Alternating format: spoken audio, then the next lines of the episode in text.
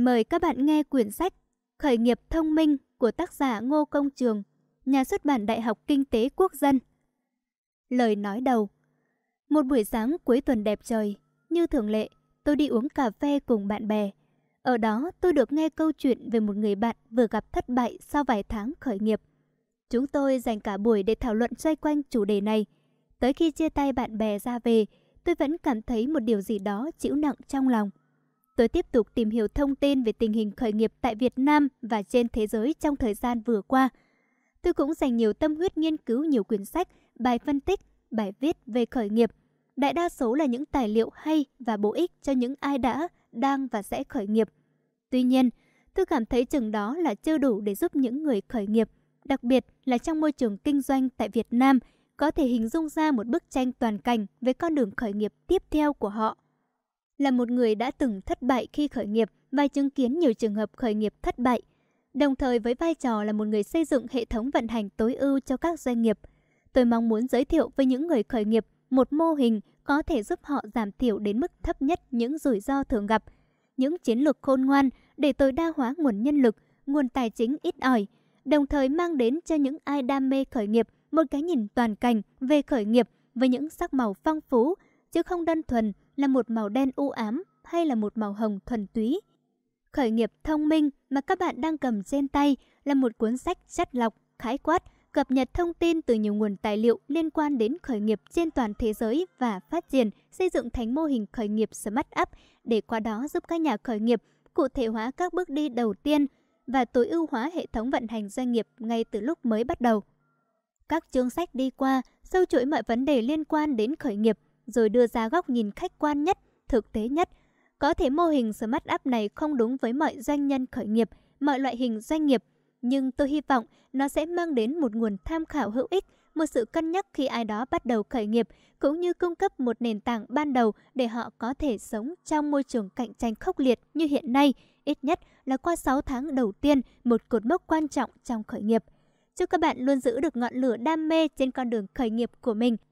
Hãy cứ bắt đầu, rồi bạn sẽ tìm ra con đường đúng và phù hợp nhất để hoàn thành ước mơ. Tôi tin bạn có thể làm được, đừng bỏ cuộc. Ngô Công Trường Lời tựa Bạn thân mến, bạn có khát vọng khởi nghiệp, một khát vọng đẹp. Thế nhưng, nhiều tấm gương đi trước khiến bạn lo lắng, băn khoăn và ngập ngừng trước quyết định quan trọng đối với sự dấn thân vì khát vọng và sự nghiệp của mình.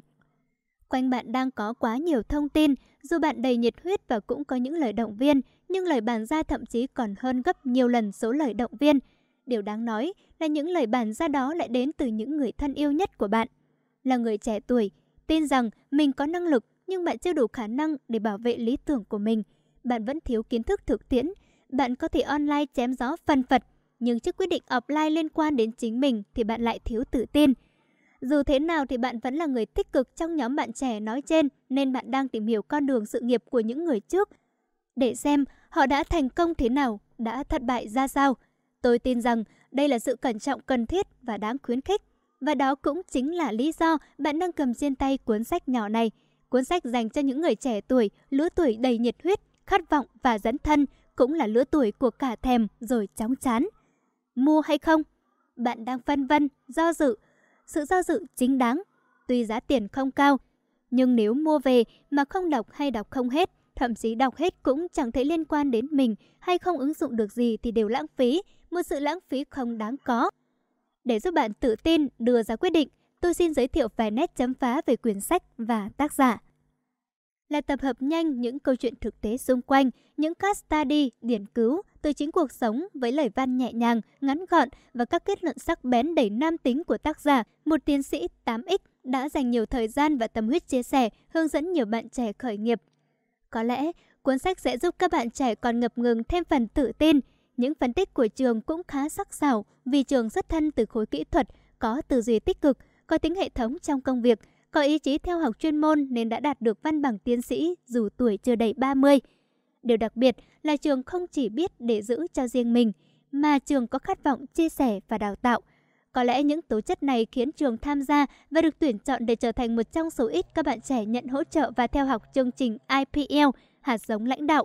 Dù riêng với chương trình này hình như trường không đi đến cuối cuộc hành trình, trường đã có thời gian đi làm công cho nhiều tập đoàn quốc tế, đã từng giúp tôi phụ giảng một số nội dung về quản lý. Những cơ hội đó đã giúp trường nâng cao vốn sống, sự trải nghiệm, nên khi khởi nghiệp, trường vững vàng hơn nhiều các bạn trẻ cùng thời, cùng lứa hay cùng mô hình kinh doanh. Ngoài việc tổng hợp các câu chuyện đời sống thường nhật, trường đã viết quyển sách này dưới góc độ một người trẻ tuổi, có tư duy và biết phân tích, để dù chỉ bằng tuổi hay nhỉnh hơn bạn một chút, trường cũng có thể giới thiệu với bạn những nội dung, bài học cần thiết đối với một người trẻ muốn khởi nghiệp. Có thể đâu đó trong cuốn sách này chưa thấy được sự sâu sắc thâm trầm, hiểu đời của những người có tuổi đáng kính. Nhưng do lứa tuổi và môi trường trưởng thành là môi trường hiện đại rất gần gũi, nên các bạn trẻ thấy dễ nhập tâm hơn. Gần 200 trang với 9 chương, cuốn sách khởi nghiệp thông minh không chỉ hấp dẫn bạn trẻ bởi tên sách, mà còn bởi vì nó đã đi xuyên suốt các vấn đề cơ bản của một người trẻ tuổi muốn khởi nghiệp – không chỉ nhắc lại ở các khái niệm cơ bản bạn đã biết và thường được dạy trong các chương trình kinh tế như 4P kinh điển. Quyển sách này còn bổ sung các P mở rộng cần thiết cho việc kinh doanh hôm nay, hay công sức đi tìm người đồng sáng lập, phương thức chuẩn bị để kêu gọi đầu tư. Hẳn nhiên cuộc sống vốn liên tục thay đổi nên gần 200 trang sách nhỏ không thể giải quyết từng trường hợp cụ thể và đặc thù, nhưng tôi tin chắc nó sẽ cho bạn một sợi chỉ kết nối các vấn đề mà sớm hay muộn các bạn trẻ khởi nghiệp cũng sẽ nghĩ đến, gặp phải hay cần đối mặt tìm giải pháp. Đang và đỡ đầu nhiều bạn trẻ sát áp thành công trong một số lĩnh vực, đồng thời dành một khoảng thời gian huấn luyện giúp các bạn trẻ có khát vọng khởi nghiệp. Tôi hiểu các bạn cần những gì để có thể vượt qua những cạm bẫy khó khăn luôn trực chờ, để thích ứng với sự thay đổi, chủ động sáng tạo và đi tới thành công. Xin giới thiệu tới các bạn cuốn sách Khởi nghiệp thành công của tiến sĩ Ngô Công Trường – một cuốn sách giúp các bạn trẻ chuẩn bị tốt hơn cho hành trình khởi nghiệp sắp tới. Chúc bạn thành công. Lý Trường Chiến, Chủ tịch Trí Chi Group. Lời giới thiệu Liệu đây có phải là lúc để nhảy ra riêng và tự kinh doanh? Làm cách nào để tạo ra lợi thế cạnh tranh độc đáo mà không ai sao chép được? Điều gì khiến một số nhà khởi nghiệp thành công và trở nên thịnh vượng trong khi rất nhiều người khác hụt hơi? Phải bán đổ bán tháo để bám trụ từng ngày. Giá trị ý tưởng khởi nghiệp của tôi đáng giá bao nhiêu và bao lâu thì sinh lời? Làm thế nào để bạn tìm ra những khách hàng đầu tiên giúp doanh nghiệp cất cánh? Cho dù bạn đang có ý định khởi nghiệp hay đã đi được một chặng đường, quyển sách của tác giả Ngô Công Trường cho thấy chính xác bạn nên làm gì tiếp theo để đạt mục tiêu nhanh hơn. Đây là quyển sách mang tính chiến lược, giúp bạn tự nhận diện bản thân cũng như mang lại những công cụ giúp bạn thấu hiểu thị trường và những thử thách mà bất kỳ ai cũng phải trải qua khi khởi nghiệp. Cho dù bạn đang ở giai đoạn nào hay chỉ vừa bắt đầu một dự án khởi nghiệp mới, hãy dành thời gian suy ngẫm và dựa vào những phương pháp được đúc kết trong quyển sách này để đưa ra quyết định khôn ngoan nhất. Chắc chắn bạn sẽ thầm biết ơn những lời mách nước của tác giả Ngô Công Trường vì đã giúp bạn có thể thành công ngay lần khởi nghiệp đầu tiên. Đầu tiên, quyển sách trình bày những lý do cần tránh khi khởi nghiệp. Nếu bạn đang chán công việc hiện tại và muốn kiếm nhiều tiền hơn, thì đây có phải lý do hấp dẫn để khởi nghiệp. Đôi khi đằng sau mong muốn khởi nghiệp của bạn là lý do nào đó được trình bày trong phần này.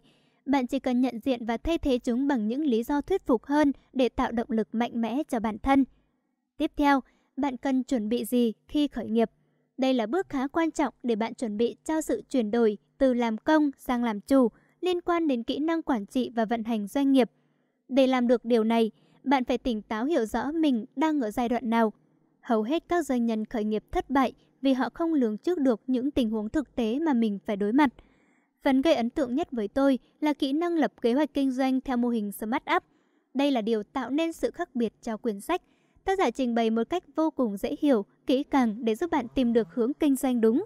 Thay vì tốn thời gian tự mày mò kế hoạch kinh doanh, tác giả đã thiết kế sẵn bản đồ thành công để bạn triển khai ngay lập tức.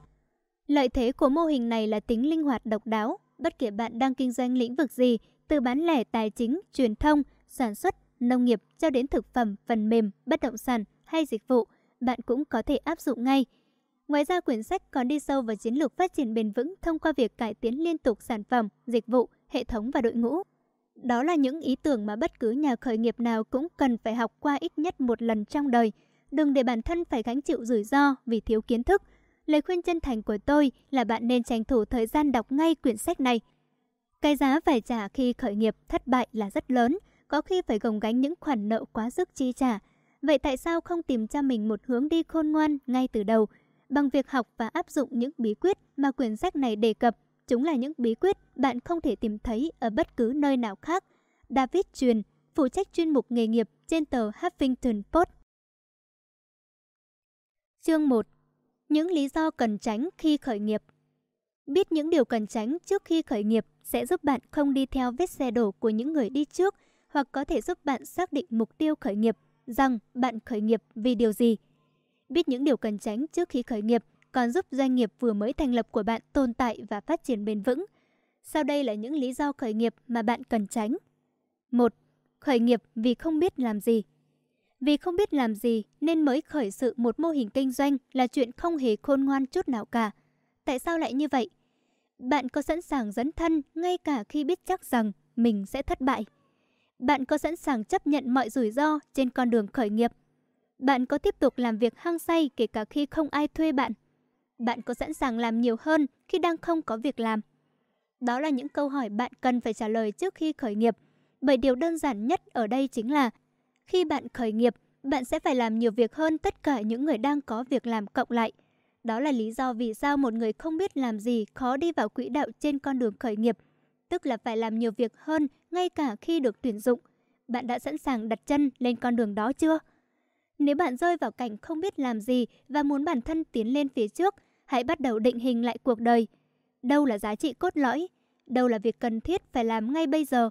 Đâu là công việc cần đầu tư nhiều thời gian nhất?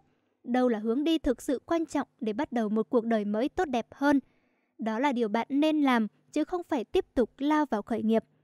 Bạn cũng cần phải hiểu rằng khởi nghiệp là con đường vạn dặm bắt đầu từ bước chân đầu tiên. Và khi đã đi bước đầu tiên trên con đường đó, bạn sẽ phải làm nhiều việc hơn tất cả những người có việc làm ổn định nhất. Bạn có sẵn sàng bỏ thời gian, công sức và làm việc nhiều như thế khi bạn không biết làm gì và cần cảm giác tiến tới không? Câu trả lời cho câu hỏi này thường là không. Tuy nhiên, nếu bạn bắt đầu với lý do đó, bạn cần phải làm điều tiếp theo và ngược lại. Bắt đầu từ con số 0 cho đến những công việc mà thậm chí bạn chưa bao giờ đụng đến. Nhiều hơn gấp 10, thậm chí gấp 100 lần. Tương lai sẽ mở ra trước mắt và bạn lại bắt đầu một quỹ đạo tốt hơn trên con đường chinh phục mục tiêu mới. Sẽ có hy vọng, sẽ có bước đi tiếp theo, sẽ có tương lai nếu bạn làm ngược lại điều bạn bắt đầu. Thay vì không biết làm gì, bây giờ bạn sẽ phải làm nhiều việc gấp nhiều lần nếu bạn sẵn sàng, hãy tiếp tục. Nếu bạn chưa sẵn sàng, bạn nên dừng lại. Khởi nghiệp chưa dành cho bạn, hãy bắt đầu vào lúc khác. Khởi nghiệp không dành cho những người không thích làm việc mình không yêu thích. Khởi nghiệp dành cho những ai có thể làm tất cả mọi việc cần thiết để phụng sự người khác trên tinh thần có lợi cho tất cả. 2. Bất mãn với môi trường làm việc hiện tại. Những người thành công có động lực làm việc xuất phát từ tình yêu thương nhiều hơn là cảm giác ghét bỏ lẫn nhau. Sự ghét bỏ, đố kỵ thường mang lại cảm xúc tiêu cực và khó lòng đem đến kết quả tốt đẹp dù bạn đã rất nỗ lực cố gắng. Có lẽ bạn từng được ai đó chia sẻ rằng một người có thể thành công bằng việc cố gắng vượt qua người khác, nhưng bạn sẽ không thể tìm thấy người thành công nào đi lên từ lòng ghen ghét người khác. Bạn có cho rằng khởi nghiệp với tư tưởng bất mãn sẽ mang đến thành công sau đó? Câu trả lời cho câu hỏi này dường như là không, và nếu có đi chăng nữa thì cũng không lâu dài bởi sau này nhân viên của bạn cũng sẽ rời bỏ bạn với lý do đó. Nếu bạn xây dựng công ty dựa trên nền tảng của sự bất mãn, thì nhân viên của bạn, nếu họ giỏi, cũng sẽ làm y như thế. Bạn thấy mình được gì không với tinh thần này? Không một ai có thể thành công trên nền tảng bất mãn, ghét bỏ, đố kỵ. Lấy tình yêu thương làm gốc mới là căn nguyên của mọi con đường dẫn đến thành công. Khởi nghiệp nên là dấu hiệu của sự khôn ngoan hơn là dấu hiệu của sự thù hằn bởi sẽ chẳng bao giờ có một ai đó sẵn lòng giúp bạn với tinh thần hữu nghị khi sâu thẳm trong lòng bạn vẫn chưa hiện lên bóng dáng của tình yêu thương đối với người khác. Vậy nếu bạn lấy lý do khởi nghiệp là vì cảm thấy bất mãn với môi trường làm việc hiện tại, thì bạn hãy làm ngược lại. Hãy bắt đầu khởi nghiệp với tình yêu thương khách hàng của mình. Hãy bắt đầu khởi nghiệp bởi bạn yêu thương người khác và sẵn sàng tạo ra giải pháp để giúp đỡ khách hàng. Hãy bắt đầu khởi nghiệp bởi bạn yêu thương nhân viên và muốn giúp họ có việc làm trên nền tảng tạo ra giá trị cho cả đôi bên. Hãy bắt đầu khởi nghiệp bởi tình yêu thương và muốn cống hiến điều gì đó cho cộng đồng. Hãy bắt đầu khởi nghiệp bởi bạn biết rằng phục vụ trên nền tảng yêu thương sẽ mang nhiều điều tốt đẹp hơn đến với thế giới và mục tiêu đó còn vĩ đại hơn cả sự nghiệp của bạn. Vì vậy, thay vì khởi nghiệp với sự bất mãn, hãy bắt đầu khởi nghiệp với tình yêu thương. 3. Mọi thứ đều phải tuân theo quyết định của bạn, bạn muốn làm chủ. Làm sao bạn có thể làm một điều gì đó suôn sẻ nhất mà không có sự hỗ trợ của bất kỳ ai? Có một câu nói rất hay về cách làm việc và khởi nghiệp, làm chủ, đó là nếu bạn làm nhân viên, bạn chỉ có một người sếp. Nhưng khi bạn bước ra khởi nghiệp, làm chủ, bạn sẽ có vô số vị sếp. Đó chính là những khách hàng của bạn. Và điều đó đúng 100%. Khởi nghiệp chính là lựa chọn một công việc làm dâu chăm họ, để từ đó bạn bắt đầu một hành trình vạn dặm mà đi đến đâu bạn cũng gặp sếp của mình.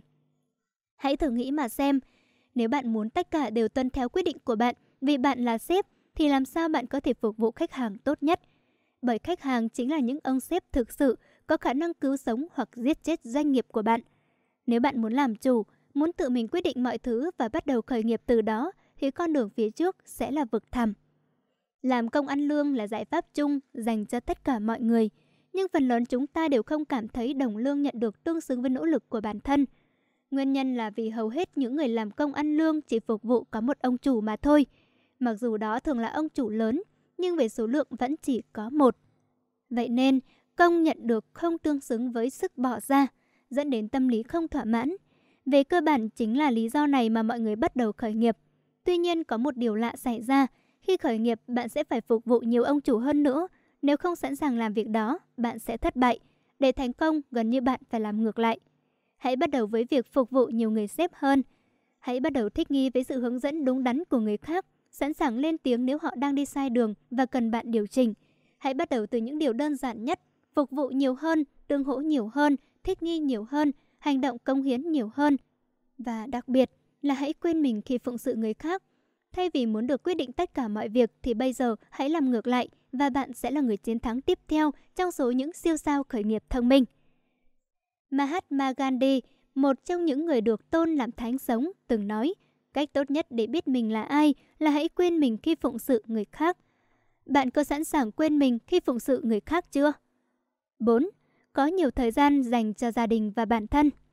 Đây là một mong muốn chính đáng chứ không phải sai lầm.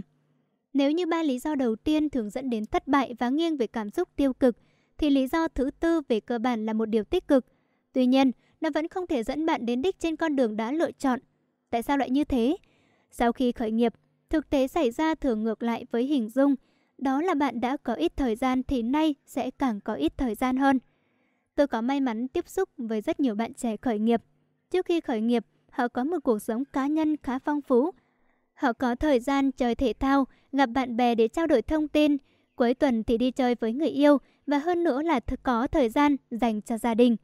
Tuy nhiên khi khởi nghiệp, đa số chúng ta phải làm việc từ 16 đến 20 giờ mỗi ngày, vì thế thời gian dành cho những việc nêu trên trở nên xa xỉ.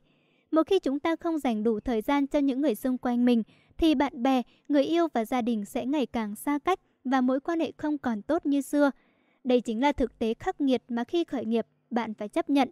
Không ít bạn phải chia tay người yêu ngay trong giai đoạn khởi nghiệp. Nhiều bạn trở nên béo phì vì không có thời gian tập thể dục và căng thẳng kéo dài. Chưa bao giờ khởi nghiệp là con đường trải đầy hoa hồng. Dali Kanize, tác giả của Đắc Nhân Tâm, một trong những cuốn sách nổi tiếng nhất, bán chạy nhất và có tầm ảnh hưởng nhất tới mọi thời đại đã nói như thế này. Nếu cuộc đời ném bạn vào một quả chanh, bạn hãy biến nó thành ly nước chanh ngon ngọt và đó cũng chính là tinh thần của khởi nghiệp chân chính. Khi khởi nghiệp, bạn là người chưa bao giờ bước lên một nấc thang nào cả. Thực tế là bạn đang ở dưới mặt đất và chờ ngày tiến lên mặt đất, sau đó đi như người bình thường với thương tổn đầy mình. Đó cũng chính là lý do tại sao bạn phải vượt qua 6 tháng đầu tiên của giai đoạn khởi nghiệp và vươn lên khỏi mặt đất, nếu không dự án của bạn sẽ vĩnh viễn đi vào dĩ vãng. Ước mơ khởi nghiệp để dành nhiều thời gian hơn cho gia đình và cá nhân mãi mãi chỉ là mơ ước bởi nó sẽ không bao giờ trở thành hiện thực cho đến khi bạn hoàn thành công cuộc khởi nghiệp của mình. Ít nhất trong 6 tháng đầu tiên, bạn sẽ phải làm việc liên tục và hầu như không có thời gian nghỉ.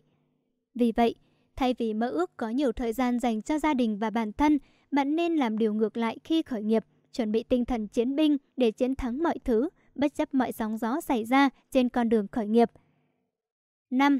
Tư duy trong việc sử dụng thời gian bạn có thể bắt đầu khởi nghiệp với tư tưởng này nhưng nó không kéo dài được lâu bởi trong thực tế, một khi khởi nghiệp thì bạn hầu như không có ngày nghỉ, cũng sẽ không có tự do cho đến khi doanh nghiệp của bạn đã được định hình và chức phận của nó được xác lập. nếu là chủ doanh nghiệp thì gần như bạn sẽ phải làm tất cả mọi thứ. Được tự do lựa chọn giờ giấc làm việc và ngày nghỉ chỉ xảy ra trong trường hợp bạn đã có một doanh nghiệp hoàn chỉnh, đi vào hoạt động ổn định và bạn làm chủ cỗ máy in tiền đó.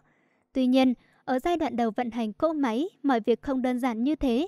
Nếu bạn không thể vượt qua giai đoạn dưới mặt đất để đi lên và sau đó tiếp đất, thì bạn sẽ mãi mãi ở dưới mặt đất. Và vì thế sẽ không bao giờ có khái niệm tự do trong từ điển. Điều đó sẽ không bao giờ xảy ra. Bạn mơ ước sự tự do. Bạn có sẵn lòng đánh đổi từ 6 tháng đến 4 năm làm việc cật lực không ngày nghỉ để có được tự do như mình mong muốn không? Bạn mơ ước sự lựa chọn.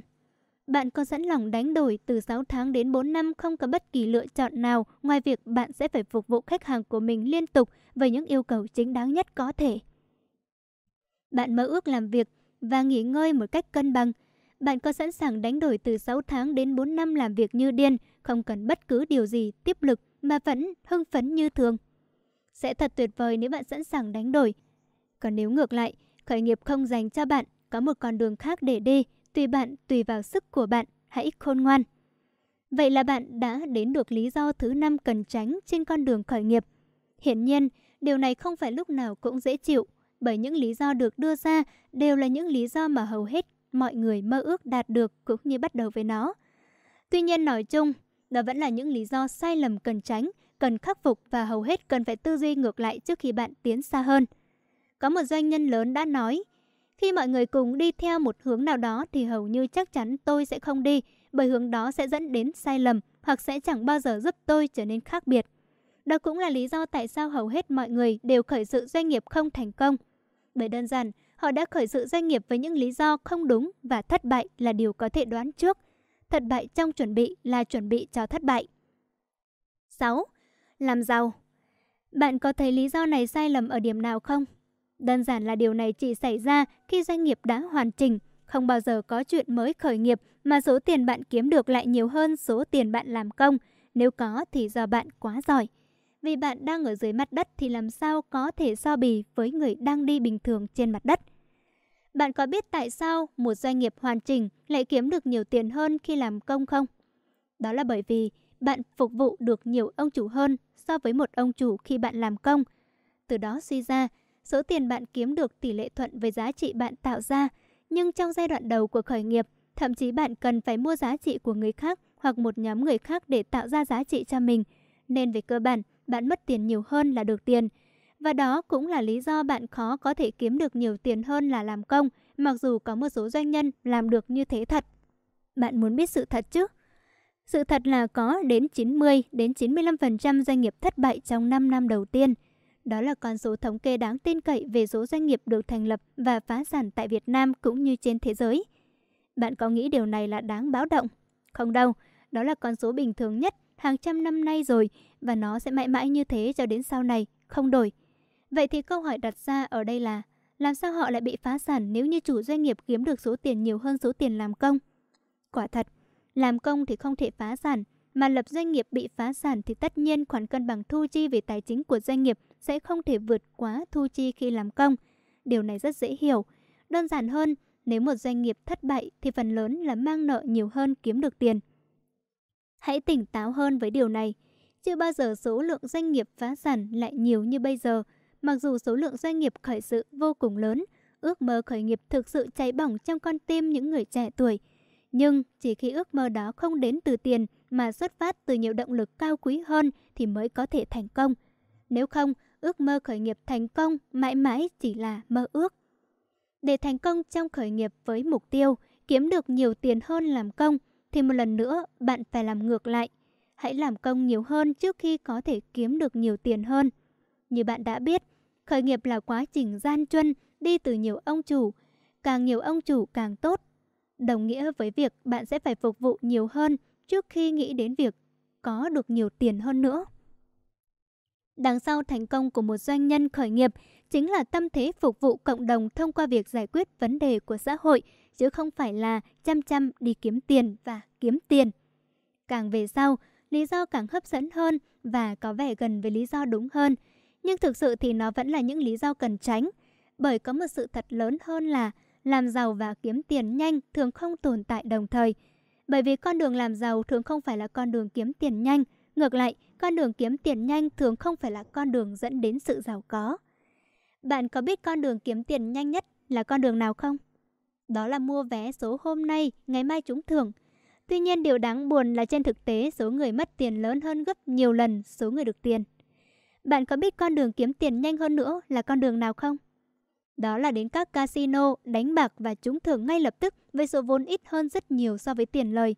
Tuy nhiên, điều đáng buồn là không những không trở nên giàu có mà có nhiều người còn phải trả giá đắt cho hành động của mình. Bạn có biết con đường kiếm tiền nhanh thường tiềm ẩn nhiều hiểm nguy?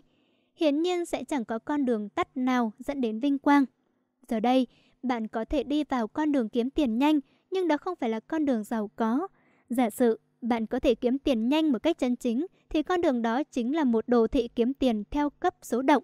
Đó là con đường tăng dần đều, chẳng bao giờ có một đột biến về tài chính và bạn chẳng bao giờ giàu có. Ngược lại, đồ thị kiếm tiền của người đi theo con đường giàu có thì không phải là cấp số cộng mà là cấp số nhân. Thực tế khi mới bắt đầu, cấp số nhân thua cấp số cộng, nhưng càng về sau, cấp số nhân sẽ vượt qua cấp số cộng gấp nhiều lần. Sự khác nhau giữa làm giàu và kiếm tiền nhanh là ở chỗ đó. Và thường thì không thể có một cấp số nào nữa và cấp số cộng vừa là cấp số nhân, cho nên khó lòng tồn tại con đường kiếm tiền nhanh và làm giàu cùng lúc. Khởi nghiệp là bài toán bắt đầu xây dựng doanh nghiệp. Thường thì con đường này không mang đến sự giàu có chóng vánh và lại càng không thể kiếm tiền nhanh. Bạn lấy lý do gì để mơ ước làm giàu và kiếm tiền nhanh trong giai đoạn đầu khởi nghiệp? Mặc dù vậy, với một doanh nghiệp hoàn chỉnh, bạn có thể hoàn toàn được tự do về tài chính và kiếm tiền nhanh chóng hơn bao giờ hết. Nếu không thế, thì tại sao 90% những người giàu có trên thế giới đều có doanh nghiệp và đi lên từ con đường kinh doanh? Khởi nghiệp là con đường vất vả trong giai đoạn đầu và về sau mới có hoa thơm trái ngọt. Cũng như vua phát minh, nhà kinh doanh lỗi lạc Edison đã nói, thiên tài là 1%, trí tuệ cộng với 99% mồ hôi và nước mắt. Câu nói đó có thể áp dụng cho những doanh nhân khởi nghiệp Doanh nhân khởi nghiệp thành công nhờ 1% trí tuệ, tài năng cùng 99% mồ hôi và nước mắt. Lý do số 7 Bị mất một khoản nào đó nên giờ muốn kiếm tiền để bù lại. Có một câu nói khôi hài liên quan đến những người khởi nghiệp với mục đích kiếm tiền bù lại một khoản đã mất nào đó. Nếu lý do khởi nghiệp của bạn là cố gắng lấy lại những gì đã mất thì có thể bạn sẽ mất luôn những gì đang có. Điều này cũng dễ hiểu thôi, vì khởi nghiệp là bắt đầu một sự nghiệp và bạn không thể bắt đầu một sự nghiệp với cảm giác thiếu thốn và ghen tị, điều đó chắc chắn sẽ đưa bạn đến thất bại. Nếu như lấy lại những tài sản đã mất vì lý do để bạn khởi nghiệp, thì tôi khuyên rằng bạn không nên khởi nghiệp. Nếu khởi nghiệp với lý do này, chắc chắn bạn sẽ thua cuộc. Khởi nghiệp là quá trình đi từ phụng sự đến phụng sự, đi từ con tim đến con tim và giúp đỡ người khác đạt được những điều họ muốn. Từ đó bạn sẽ đạt được những điều mình muốn. Còn vì lý do để trả nợ, vốn là một mục tiêu ngắn hạn mà bạn phải bắt đầu một sự nghiệp với công việc thường chiếm 24 trên 7 thời gian của bạn thì bạn không thể nào thành công. Giá trị tuyệt vời của khởi nghiệp là bạn có sản phẩm tốt hơn và mang lại giải pháp tốt hơn cho cộng đồng. Những lý do còn lại sẽ không đưa bạn đi đến đâu cả. Vậy nên hãy nhớ rằng, nếu lý do khởi nghiệp của bạn là cố gắng lấy lại những gì đã mất, thì có thể bạn sẽ mất luôn những gì đang có. 8. Chứng tỏ bản thân Thực tế không chỉ với khởi nghiệp mà trong bất kỳ công việc nào, nếu bạn làm với tư tưởng để chứng minh, bạn sẽ không thể thành công. Và nếu có thành công thì đó vẫn là thành công tạm thời. Bạn làm việc thành công đơn giản bởi vì đó là đam mê của bạn, chứ không phải để chứng minh với người khác rằng bạn là người thành công qua công việc. Điều này chẳng có ý nghĩa gì cả. Chưa kể tâm lý chứng minh thành công thường xuất phát từ sự kém cỏi của bản thân, bởi người hiểu rõ chính mình thì không cần chứng minh, cố gắng chứng minh một điều gì đó đúng là một sai lầm đến từ suy nghĩ không chấp nhận bản thân. Nếu một người không thể tự chấp nhận chính mình thì người đó sẽ không thể thỏa mãn được và thành công mãi mãi là mơ ước.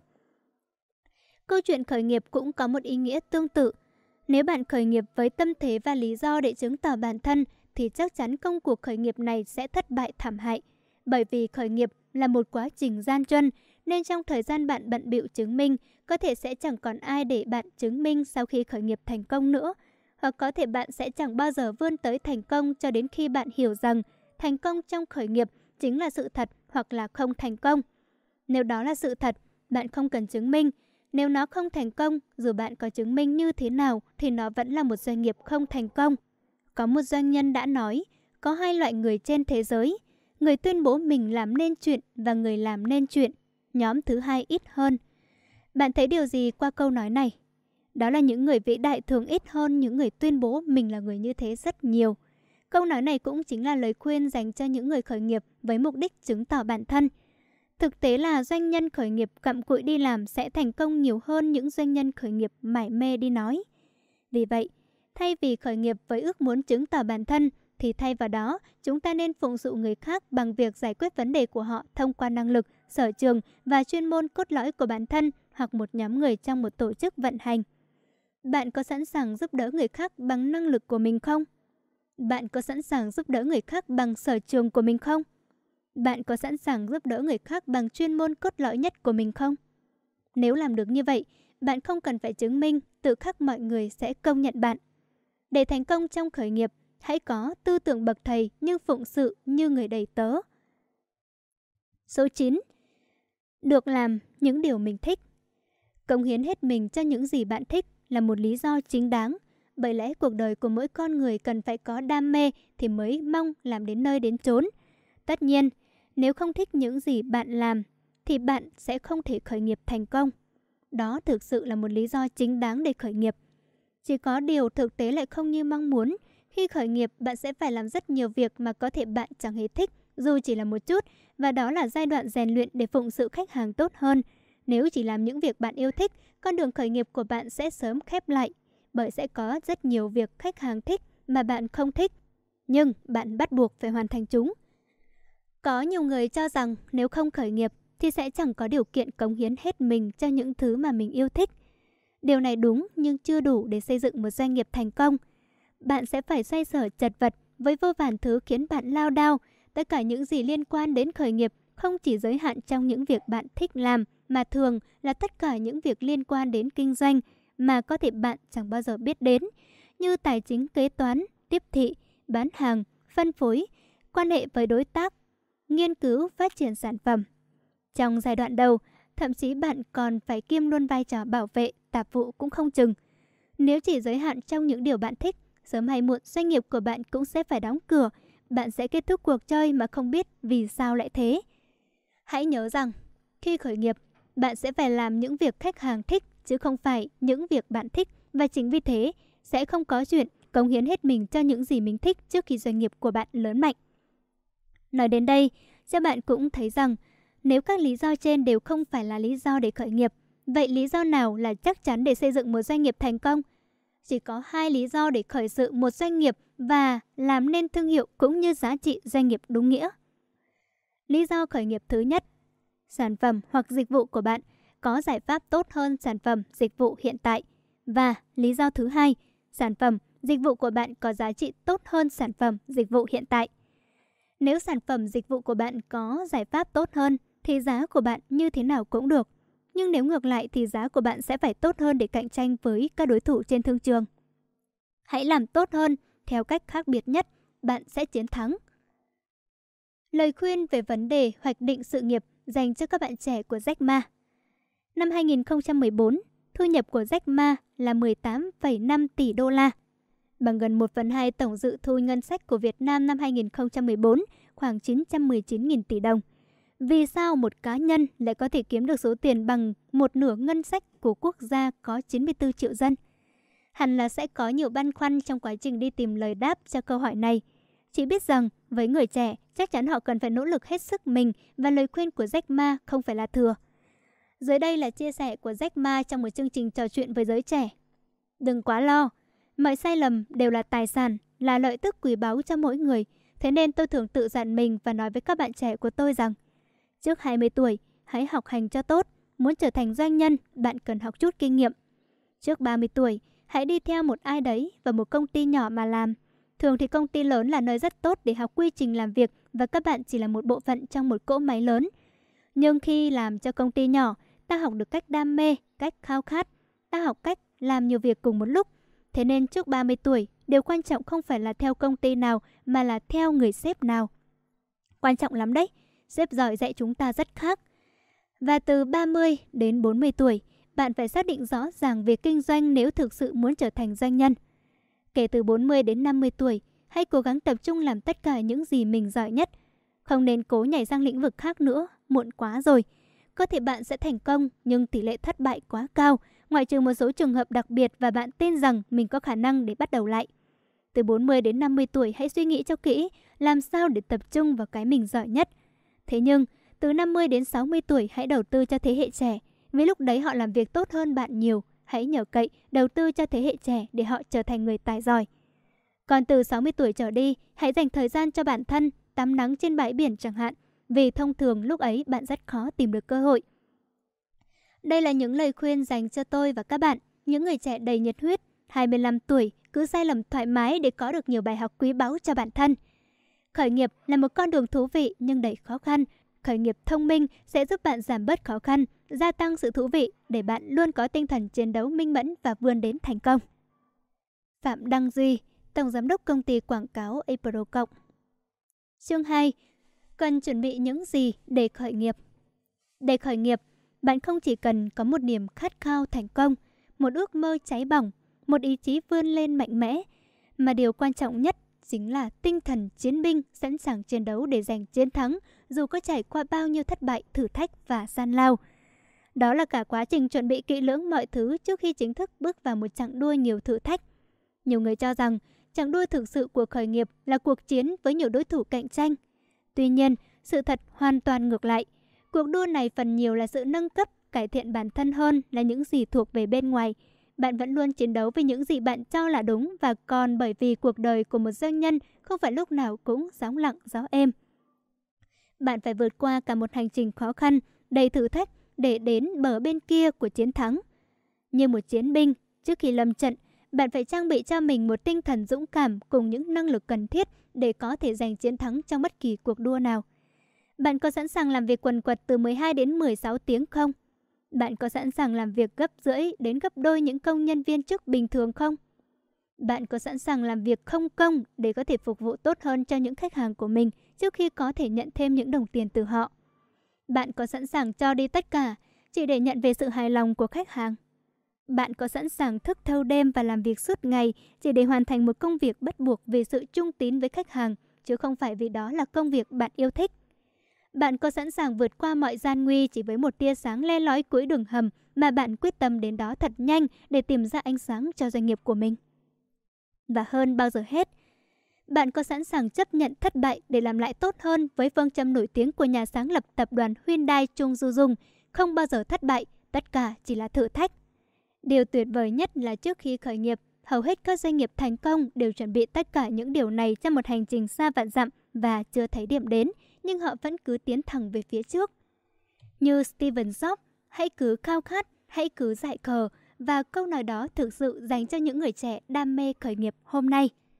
Bây giờ, bạn đã sẵn sàng đứng vào vạch xuất phát. Vậy tiếp theo, bạn cần chuẩn bị những gì để khởi nghiệp? 1. Kế hoạch tài chính Tài chính là điều kiện đầu tiên khi bạn bắt đầu làm chủ doanh nghiệp của mình. Dù là ai thì bạn cũng sẽ hiểu rằng không có người nào khởi sự một doanh nghiệp với cái túi rỗng không cả. Vì bạn không còn nhận được khoản lương ổn định hàng tháng. Nên ít nhất bạn cần phải có một số tiền nhất định đủ nuôi sống bản thân để toàn tâm toàn ý bắt tay vào khởi nghiệp. Có thể điều đó không dễ chịu chút nào nhưng lại là điều hiển nhiên khi bạn khởi nghiệp và ngay cả khi bạn đã có một doanh nghiệp hoàn chỉnh. Nhiều năm về trước, có một doanh nhân thành công đã đưa ra triết lý về kinh doanh mà không phải ai cũng hiểu được ẩn ý trong đó. Chủ doanh nghiệp chính là người trả tiền cho tất cả mọi người trước khi trả tiền cho chính mình, chứ không phải là người trả tiền cho mình trước nhất. Đầu tiên, chủ doanh nghiệp phải là người trả tiền cho bộ phận sản xuất để họ tạo ra sản phẩm mang lại lợi ích cho khách hàng. Thứ hai, chủ doanh nghiệp phải trả tiền cho những người làm kinh doanh, marketing, tiếp thị, quảng cáo, vận chuyển để họ bán sản phẩm cho khách hàng. Thứ ba, chủ doanh nghiệp phải trả tiền cho các bộ phận quản lý hệ thống doanh nghiệp như kế toán nhân sự. Thứ tư, chủ doanh nghiệp phải trả tiền cho những ai đem tới sự tối ưu trong hệ thống vận hành của doanh nghiệp để làm giảm chi phí đến mức thấp nhất có thể. Thứ năm, chủ doanh nghiệp phải trả tiền thuế cho những ai liên quan đến tài chính doanh nghiệp. Cuối cùng, chủ doanh nghiệp nhận phần tiền còn dư và chủ doanh nghiệp giàu bởi vì phần tiền này thường là phần nhiều, mặc dù là phần sau cùng. Có một câu hỏi quan trọng.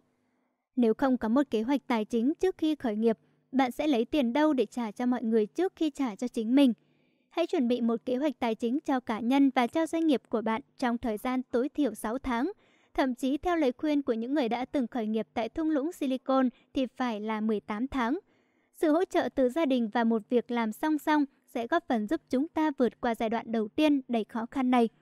Nhưng không phải lúc nào, việc này cũng mang đến những thuận lợi cho giai đoạn đầu khởi nghiệp vì sự hỗ trợ từ gia đình sẽ không quý bằng những đồng tiền bạn tự tiết kiệm và thông thường, bạn sẽ sử dụng hoang phí hơn. Bên cạnh đó, có một công việc song song sẽ giảm bớt áp lực tài chính của bạn trong thời gian đầu. Nhưng bạn biết đấy, khi làm đồng thời hai việc thì bạn sẽ không toàn tâm, toàn ý với kế hoạch khởi nghiệp của mình. Bạn sẽ phải chia đôi thời gian, công sức để có thể hoàn thành tốt cả hai việc và kết quả là bạn sẽ không thể hoàn thành tốt cả hai vì không đầu tư đủ thời gian lẫn công sức. Có thể thấy, khởi nghiệp là một giai đoạn bộn bề khó khăn. Vì thế, tiết kiệm là ý tưởng không tồi để khởi sự một doanh nghiệp hướng tới thành công. Điều đó có nghĩa là bạn phải giảm thiểu tất cả những khoản chi cho bản thân, hãy sống một cuộc sống giản dị để thực hiện ước mơ khởi nghiệp của mình. Bạn nghĩ rằng bước ra ngoài khởi nghiệp là bạn sẽ được ngẩng cao đầu, thế nhưng có khi mọi thứ sẽ diễn ra hoàn toàn ngược lại. Để giúp bạn hình dung về câu chuyện khởi nghiệp và vì sao cần chuẩn bị một kế hoạch tài chính chu toàn cho bản thân và cho doanh nghiệp của bạn, tôi xin kể với bạn câu chuyện sau. Có một con lừa đang đi trên đường, vì không chú ý nên nó bị rơi xuống một cái hố. Đó là một cái hố rác, mọi người xung quanh hay đổ rác xuống đó. Ban đầu, con lừa rất bực mình, nó rất ghét với việc phải nhận khoản thức ăn thừa rơi xuống đầu mỗi ngày. Tuy nhiên, nó sớm nhận ra rằng nó có thể sử dụng số thức ăn thừa này. Vậy là ngày qua ngày, nó ăn thức ăn thừa con người đổ xuống để vượt qua cơn đói, đồng thời đạp lên đống đổ rác đó để từ từ nhô cao lên, gần hơn với miệng hố. Cho đến một ngày, nó nhảy lên mặt đất sau quãng thời gian dài ở dưới mặt đất. Hành trình của một người khởi nghiệp thực chất là đi lên từ dưới mặt đất và đó cũng chính là câu chuyện đáng ngạc nhiên về khởi nghiệp mà ít ai ngờ tới. Khởi nghiệp không phải là bước lên cao mà thực sự bạn đang ở dưới mặt đất, nên bạn cần vượt qua khoảng thời gian này thật nhanh để bước lên mặt đất và đi một cách bình thường như mọi người. Chỉ khác một điều là khi lên được mặt đất, bạn sẽ đi nhanh hơn, mạnh hơn, bền vững hơn và đó chính là giá trị của hành trình khởi nghiệp trước khi xây dựng một doanh nghiệp thành công. Cũng vì lý do trên nên bạn cần có một kế hoạch tài chính tốt để có thể trang trải suốt hành trình đó. Nói đơn giản hơn, khoản tiền để dành này phải đủ nuôi sống bạn và giúp bạn yên tâm tập trung cho công việc khởi nghiệp. Đó là sự chuẩn bị cần thiết nhất mà bạn cần phải bắt đầu ngay hôm nay. Có một sự khác biệt giữa kiếm tiền, kiếm tiền nhanh và làm giàu bắt đầu từ khởi nghiệp. Về cơ bản, công việc nào cũng là kiếm tiền, dù bạn làm thuê, làm chủ hay đầu tư thì điều quan trọng vẫn là kiếm tiền. Nhưng nếu chỉ tập trung kiếm tiền, bạn sẽ không có được khoản tiền lớn. Kiếm tiền nhanh là một hình thức khác của kiếm tiền, nhưng thiên về chấp thời cơ hơn là công việc trí tuệ. Với loại hình kiếm tiền nhanh, bạn phải luôn tìm kiếm cơ hội, kiếm tiền nhanh không bền vững và lâu dài, làm giàu bắt đầu từ con đường khởi nghiệp khác với kiếm tiền. Bởi trong giai đoạn đầu khởi nghiệp, bạn không nhất thiết phải kiếm được tiền mà thậm chí là mất tiền. Khởi nghiệp cũng không phải là kiếm tiền nhanh, vì khởi nghiệp là làm giàu bền vững dựa trên giá trị và chất lượng của sản phẩm, dịch vụ, dự án kinh doanh. Toàn bộ câu chuyện này chỉ là giúp bạn hiểu rằng để khởi nghiệp, bạn cần phải chuẩn bị một kế hoạch tài chính tốt. Tóm lại, bạn cần phải làm mọi thứ mình có thể để tồn tại trong giai đoạn đầu của khởi nghiệp. Sẵn sàng chi tiêu tàn tiện nhất có thể trước khi doanh nghiệp cất cánh là một lựa chọn khôn ngoan của những doanh nhân khởi nghiệp thành công. 2. Kế hoạch marketing bạn có biết rằng marketing là phần quan trọng trong một mô hình kinh doanh thành công? Vì mức độ quá quan trọng của marketing mà đã có thời người ta đánh đồng marketing với business khi dịch cả hai từ này đều là kinh doanh. Và mọi người vẫn thường hay hiểu kinh doanh có cùng nghĩa với marketing. Có một câu nói rất hay về kinh doanh. Mọi công ty sẽ sụp đổ nếu không có khách hàng và marketing chính là quá trình tạo ra cơ hội để có khách hàng. Nếu như quá trình sản xuất là cách tạo ra sản phẩm, thì marketing chính là cách tạo ra cơ hội để có khách hàng. Và nếu khách hàng không dùng sản phẩm của bạn, thì sản phẩm đó chỉ là đổ bỏ đi. Marketing chính là khâu quan trọng nhất, phương thức tạo ra cơ hội để mang lại khách hàng cho doanh nghiệp. Một doanh nghiệp sẽ không bao giờ thất bại nếu biết triển khai kế hoạch marketing đúng ngay từ đầu. Người ta thường ngộ nhận khi cho rằng marketing là hình thức hỗ trợ khách hàng mua hàng và do đó marketing là khâu tiếp theo sau khi sản xuất sản phẩm. Thực tế hoàn toàn ngược lại. Marketing phải có trước khi có sản phẩm, trong khi có sản phẩm và vẫn tồn tại sau khi khách hàng mua sản phẩm.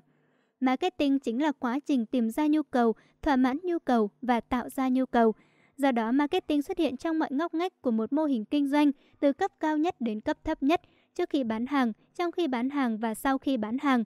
Và cuối cùng, khởi nghiệp mà không chuẩn bị kế hoạch marketing thì chỉ là việc chuẩn bị cho sự tự sát.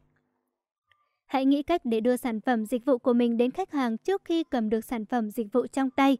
Đừng để xảy ra tình huống sản phẩm dịch vụ đã ra đời mà bạn vẫn chưa tìm được cách mang khách hàng về cho doanh nghiệp. Theo bạn, để triển khai một kế hoạch marketing thì cần có ngân sách không? Câu trả lời là có.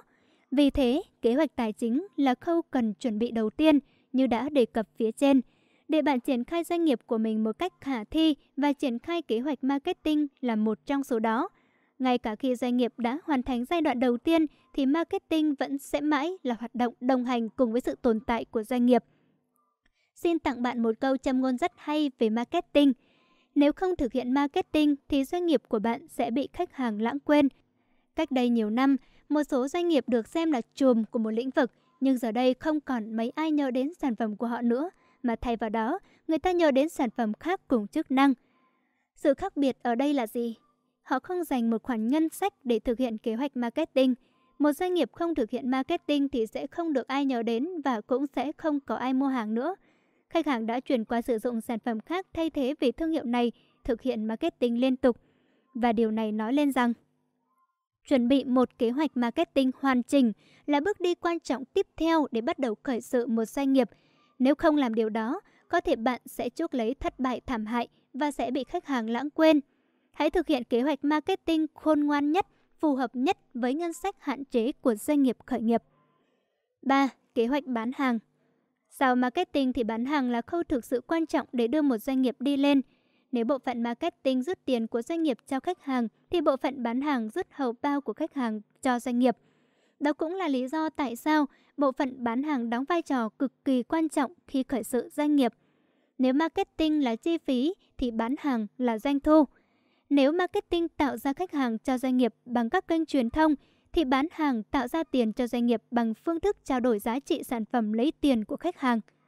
Nếu marketing chú trọng giá trị và tầm nhìn lâu dài của doanh nghiệp, thì bán hàng giải quyết chuyện trước mắt, dòng tiền, sự tồn tại của doanh nghiệp trong bao lâu và có thể tiến xa bao nhiêu. Marketing và bán hàng đều tập trung vào khách hàng, nếu marketing tập trung tạo cơ hội đưa sản phẩm dịch vụ đến khách hàng, thì bán hàng tập trung đưa sản phẩm dịch vụ đến khách hàng. Tóm lại, marketing và bán hàng không thể tách rời nhau.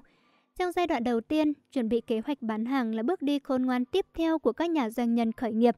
Trong khi kế hoạch marketing cho khách hàng biết doanh nghiệp của bạn như thế nào, đang kinh doanh sản phẩm dịch vụ gì, thì kế hoạch bán hàng sẽ cho khách hàng tiếp cận sản phẩm, dịch vụ của doanh nghiệp. Bán hàng là bộ phận cực kỳ quan trọng trong giai đoạn khởi nghiệp. Cho nên, việc đầu tiên khi bạn xây dựng đội ngũ nhân viên cho doanh nghiệp là hãy tạo ra nhân viên bán hàng và giám đốc bán hàng. Bán hàng còn được xem là cách duy nhất mang lại nguồn tài chính cho doanh nghiệp. Xin nhắc lại một vấn đề có ý nghĩa vô cùng quan trọng. Nếu marketing tạo ra khách hàng, thì bán hàng tạo ra tiền cho doanh nghiệp. Nếu không có marketing thì tổ chức khó lòng bán hàng thành công. Nhưng trong giai đoạn đầu tiên của khởi nghiệp, hãy tập trung vào bán hàng thay vì marketing.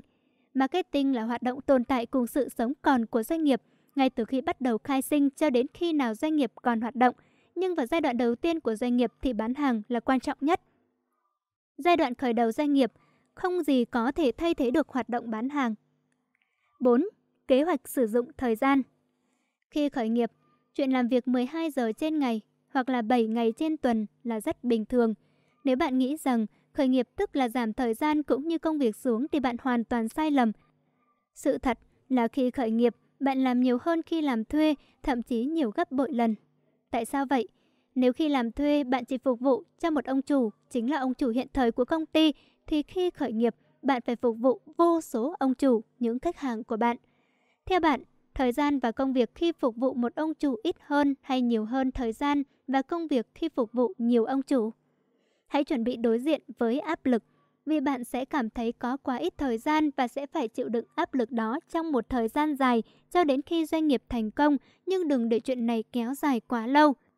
Cho dù là vĩ nhân thì cũng chỉ có 24 tiếng mỗi ngày. Sự khác nhau giữa mỗi người, mỗi doanh nghiệp, khởi nghiệp là cách thức tối ưu hóa quỹ thời gian giống nhau đó để tạo nên sự khác biệt. Khởi nghiệp thực sự là cuộc chạy đua làm việc. Một vận động viên tham gia bất kỳ cuộc đua nào cũng cần phải có tài chính, thời gian, sức khỏe, môi trường hỗ trợ và sự nỗ lực của bản thân thì mới có thể bắt đầu hoàn thành cuộc đua. Hoàn thành cuộc đua sớm hay trễ, tốt hay không tốt phụ thuộc vào những yếu tố tác động trên. Trên thực tế, khởi nghiệp có nghĩa là bạn chuẩn bị cho một cuộc đua và sẽ phải đối diện với khó khăn thường xuyên. Tại sao vậy? Bởi một doanh nghiệp cá nhân thành công, tức là doanh nghiệp cá nhân đó phải giải quyết vấn đề của người khác. Khi bạn khởi tạo một doanh nghiệp, đồng nghĩa doanh nghiệp của bạn phải ôm vào mình một hoặc nhiều vấn đề của xã hội và giải quyết chúng. Tất nhiên, khi bạn giải quyết vấn đề này thì lại gặp vấn đề khác. Vì thế, nếu bạn muốn khởi nghiệp thành công mà không làm nhiều việc thì đó chỉ là giấc mơ. Bạn hãy mơ tiếp, còn nếu không, hãy bắt đầu cuộc đua. Hãy chắc chắn rằng bạn đã sẵn sàng bước vào một cuộc đua dài và chuẩn bị đủ tài chính, thời gian, sức khỏe và sự nỗ lực của bản thân trước khi bắt đầu. Đường dài mới biết ngựa hay.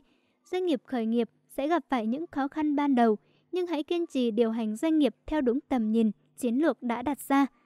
Kết quả đạt được sẽ xứng đáng với những nỗ lực của bạn và cộng sự. Nếu làm việc tốt trong môi trường áp lực cao khi khởi nghiệp hôm nay, bạn sẽ được đền bù một cách xứng đáng bằng thành quả kinh doanh trong tương lai. Bạn thuộc nhóm người nào? Khởi nghiệp để không phải làm gì cả, hay khởi nghiệp để có nhiều việc làm hơn hiện tại? Nếu bạn tự xếp mình vào nhóm thứ hai thì chúc mừng bạn.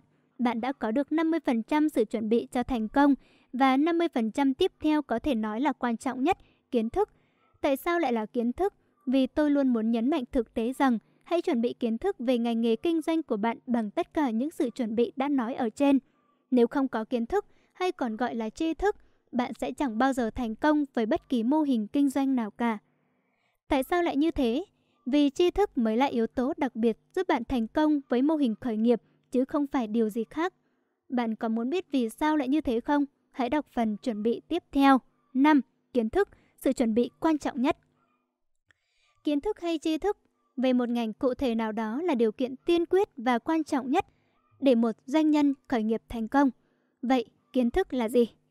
Kiến thức là những gì còn lại sau khi ta quên hết. Bạn có thể thấy điều gì khác lạ khi ta định nghĩa về kiến thức theo cách như vậy không? Có điều gì bạn quên hết mà vẫn còn nhớ thì đó thực chất là kiến thức. Và điều này lại chính là yếu tố quan trọng nhất quyết định bạn có thành công trong ngành nghề mà mình đã lựa chọn hay không. Nhiều doanh nhân thất bại trong tất cả các mô hình kinh doanh họ chạm tay vào và họ cũng không hiểu vì sao lại như thế. Điểm mấu chốt ở đây chính là họ thiếu kiến thức về ngành kinh doanh đó và nó dẫn họ đến các thất bại liên tiếp nhau cho đến khi họ tìm được cho mình một mô hình kinh doanh mà họ hiểu rõ thì họ mới nghĩ tới sự thành công. Tôi xin nhắc lại là ngoại trừ một vài trường hợp đặc biệt. Quả thật, kiến thức là bước chuẩn bị quan trọng nhất mặc dù tôi đưa nó vào cuối cùng cho bất kỳ mô hình kinh doanh khởi nghiệp thành công nào. Bạn có biết rằng ngày nay, người ta đang có sự nhầm lẫn giữa kiến thức và thông tin. Thông tin là những gì bạn chỉ biết về nó. Kiến thức đòi hỏi không chỉ biết, mà bạn còn phải hiểu những gì bạn biết và để làm được điều đó, bạn cần thời gian, chứ không phải một sớm một chiều là có thể hình thành kiến thức được. Kiến thức cần phải tiêu hóa. Hãy hình dung tới câu chuyện mà bạn biết về quá trình ăn uống của con người. Nếu bạn ăn một món ăn nào đó, bộ phận tiêu hóa cần thời gian để tiêu hóa thức ăn thành chất dinh dưỡng. Tương tự như vậy, những gì bạn biết là thức ăn còn kiến thức là chất dinh dưỡng. Con người sống được thực chất là nhờ chất dinh dưỡng chứ không phải thức ăn. Và đó cũng là lý do nếu bạn chỉ có thông tin về một ngành nghề định kinh doanh thì rất khó để đảm bảo là bạn sẽ thành công với mô hình kinh doanh này. Để thành công với một mô hình kinh doanh, điều tối cần là bạn phải có kiến thức Kiến thức là điều quan trọng nhất trong khi kinh doanh. Nếu không có kiến thức mà bước vào con đường kinh doanh thì thất bại là điều khó tránh khỏi. Khi đã thất bại, bạn sẽ nhận ra rằng sở dĩ mình thất bại chính là vì mình thiếu kiến thức. Bạn đã bao giờ nghe các doanh nhân khởi nghiệp than vãn như vậy chưa? Tuy nhiên đó là căn bệnh mãn tính của doanh nhân mà đến bây giờ vẫn còn hiện hữu. Sau khi đọc quyển sách, tôi đánh giá rất cao vì tác giả đã trình bày một cách toàn diện hàm lượng tri thức thực tiễn nhất cho một người trẻ có ước mơ và có niềm tin đủ lớn, đủ cháy để biến ước mơ trở thành hiện thực. Smart Up 99% nỗ lực cộng với 100% may mắn bằng thành công. Chương 3. Ý tưởng khởi nghiệp Chìa khóa mở cánh cửa ý tưởng. Đã khởi nghiệp thì dù là ai cũng sẽ bắt đầu bằng ý tưởng. Đến giai đoạn này, khi chúng ta đã có sự chuẩn bị về kiến thức như đã đề cập trong chương trước, thì ý tưởng khởi nghiệp sẽ không còn là vấn đề quá khó nữa. Chương này sẽ giới thiệu hai phương pháp giúp bạn dễ dàng tìm ra ý tưởng khởi nghiệp cho doanh nghiệp của mình. Phương pháp đầu tiên là sử dụng bộ 40 nguyên tắc thủ thuật sáng tạo cơ bản của giáo sư người Do Thái, bao gồm 1. Nguyên tắc phân nhỏ 2. Nguyên tắc tách khỏi 3. Nguyên tắc phẩm chất cục bộ 4. Nguyên tắc phản đối xứng 5. Nguyên tắc kết hợp 6. Nguyên tắc vạn năng 7. Nguyên tắc chứa trong 8. Nguyên tắc phản trọng lượng 9. Nguyên tắc gây ứng suất sơ bộ 10. Nguyên tắc thực hiện sơ bộ 11. Nguyên tắc dự phòng 12. Nguyên tắc đẳng thế 13. Nguyên tắc đảo ngược 14. Nguyên tắc cầu, tròn hóa 15. Nguyên tắc linh động 16. Nguyên tắc giải thiếu hoặc thừa 17. Nguyên tắc chuyển sang chiều khác 18. Nguyên tắc sử dụng các dao động cơ học 19. Nguyên tắc tác động theo chu kỳ 20. Nguyên tắc liên tục tác động có ích 21. Nguyên tắc vượt nhanh 22. Nguyên tắc biến hại thành lợi 23. Nguyên tắc quan hệ phản hồi 24. Nguyên tắc sử dụng trung gian 25. Nguyên tắc tự phục vụ 26. Nguyên tắc sao chép, copy 27. Nguyên tắc rẻ thay cho đắt 28. Nguyên tắc thay thế do đầu cơ học Nguyên tắc sử dụng kết cấu khí và lỏng 30. Nguyên tắc sử dụng vỏ dẻo và màng lỏng 31. Nguyên tắc sử dụng vật liệu nhiều lỗ 32. Nguyên tắc thay đổi màu sắc 33. Nguyên tắc đồng nhất 34. Nguyên tắc phân hủy hoặc tái sinh các phần 35. Nguyên tắc thay đổi các thông số hóa lý của đối tượng 36. Nguyên tắc sử dụng chuyển pha 37. Nguyên tắc sử dụng sự nở nhiệt 38. Nguyên tắc sử dụng chất oxy hóa mạnh 39. Nguyên tắc thay đổi độ trơ 40. Nguyên tắc sử dụng vật liệu hợp thành composite có thể không phải tất cả các nguyên tắc trên đều là chìa khóa mở cánh cửa ý tưởng khởi nghiệp, nhưng đây là bộ nguyên tắc, thủ thuật rất đáng để thử. Hãy dành thời gian để nghiền ngẫm và tìm ra ý tưởng khởi nghiệp cho riêng mình.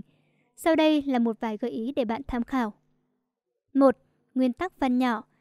Trên thực tế có những thứ tách ra thì dễ bán hơn là bán toàn bộ. Ví dụ, thay vì phải mua một chiếc vé đắt tiền để vào tham quan một khu du lịch khiến cho một phân khúc khách hàng cảm thấy không thoải mái, bạn có thể phần nhỏ nó ra bằng cách khách hàng chỉ cần chi trả tiền vào cổng, sau đó nếu khách hàng chơi trò chơi hoặc tham quan khu vực nào sẽ trả tiền tại khu vực đó. Khách hàng sẽ cảm thấy thoải mái hơn và thị trường của bạn sẽ được mở rộng hơn. Nếu khách hàng có thể chi trả tất cả ngay từ ban đầu thì bạn nên có một bức giá ưu đãi dành cho họ. Thay vì phải mua nguyên bộ vét như trước đây thì bây giờ bạn hãy chia từng bộ phận ra để bán cho khách hàng khách hàng của bạn có thể mua một chiếc áo vest mà không nhất thiết phải mua nguyên bộ vest. Nói cách khác, sản phẩm nguyên bộ đã được phân nhỏ để bán chỉ một sản phẩm trong đó, vì nhu cầu này nhiều hơn chứ không phải nhất thiết bắt khách hàng phải mua cả bộ. Phân nhỏ là hình thức chia nhỏ sản phẩm, dịch vụ, sau đó cung cấp từng mảng nhỏ cho khách hàng. Phần nhỏ là một ý tưởng hay khi bạn nhận thấy nhu cầu của khách hàng đối với một bộ phận nhiều hơn là toàn thể. 2. Nguyên tắc vạn năng dựa trên việc kết hợp nhiều chức năng trên cùng một sản phẩm dịch vụ. Nguyên tắc này giúp bạn tận dụng sự có sẵn trong sản phẩm dịch vụ để mang đến một chức năng khác nhằm tiết kiệm không gian, thời gian, vật liệu và tạo nên những sản phẩm dịch vụ mà người dùng cần tối đa chức năng, đa công dụng để thực hiện đa nhu cầu. Trong các ngôi nhà thông minh hiện nay, để tiết kiệm không gian, chi phí, các mẫu giường ngủ đa năng đã ra đời. Những chiếc giường vừa có thể ngủ, vừa có ngăn kéo và tủ chứa đồ là minh chứng cho nguyên tắc vạn năng. Một ví dụ khác là các dụng cụ gia đình đa năng, vặn chặt ốc vít bu lông, mở nút chai, thước đo, móc khóa dao cắt, tất cả tích hợp trong một dụng cụ. Với ý tưởng khởi nghiệp này, doanh nghiệp khởi nghiệp của bạn sẽ có khả năng cạnh tranh cao hơn, tạo sự khác biệt, đột phá và mang lại nhiều lợi ích hơn cho khách hàng với giá thành hợp lý và bạn sẽ chiến thắng trên con đường khởi nghiệp. 3. Nguyên tắc chứa trong Một ví dụ rất điển hình cho nguyên tắc này là bộ búp bê của nước Nga, gồm nhiều con búp bê với con nhỏ hơn lồng vào con lớn hơn. Hay một ví dụ khác cũng giúp bạn dễ hình dung là chân đế chụp hình, với ba chân đế ngắn hơn trong một chân đế dài hơn, khách hàng của bạn có thể điều chỉnh độ dài ngắn ở mỗi chân, giúp cho sản phẩm trở nên tối ưu và nhỏ gọn. 4. Nguyên tắc thực hiện sơ bộ Thay vì phải mua thực phẩm và gia vị để ướp, chế biến những món ăn mà mình thích, thế nay khách hàng của bạn có thể mua những thực phẩm đã ướp sẵn với nhiều món ăn khác nhau, vừa tiết kiệm thời gian, vừa giải quyết được những yếu kém trong khả năng nội trợ. Thay vì phải mày mò tìm cách mở túi bột giặt đúng cách cũng như các sản phẩm tương tự, thì hiện nay nhiều doanh nghiệp đã đem lại sự tiện lợi cho khách hàng khi áp dụng nguyên tắc thực hiện sơ bộ này bằng cách cất sẵn trước một dấu để khách hàng dễ dàng biết được vị trí mở cũng như cách thức mở bao bì sản phẩm. Mời các bạn nghe quyển sách Khởi nghiệp thông minh của tác giả Ngô Công Trường, nhà xuất bản Đại học Kinh tế Quốc dân. 5. Nguyên tắc linh động Nguyên tắc linh động là làm ra một sản phẩm dịch vụ kết hợp giữa động và tĩnh. Với một vật đang chuyển động thì bạn làm cho nó vừa có thể chuyển động vừa bất động. Với một sản phẩm cố định thì bạn làm cho nó vừa cố định vừa có thể thay đổi được. Một vài ví dụ trong nguyên tắc linh động này là ghế xe ô tô có thể di chuyển, tiến, lùi lên, xuống để phù hợp với vóc dáng của từng người lái xe. Hoặc hiện nay trên thị trường có rất nhiều hãng sản xuất mẫu xe đạp có thể gặp lại để vận chuyển dễ dàng. Bắt đầu khởi nghiệp với ý tưởng linh động là thực chất bạn đang làm cho doanh nghiệp của mình linh động hơn để tiếp cận thị trường rộng lớn hơn. 6. Nguyên tắc liên tục tác động có ích Nguyên tắc liên tục tác động có ích là tạo ra một hệ sinh thái để sản phẩm, dịch vụ mang lại những kết quả tối ưu. Nguyên tắc này giúp tăng năng suất, hiệu quả, giảm lãng phí và tiết kiệm thời gian cho doanh nghiệp.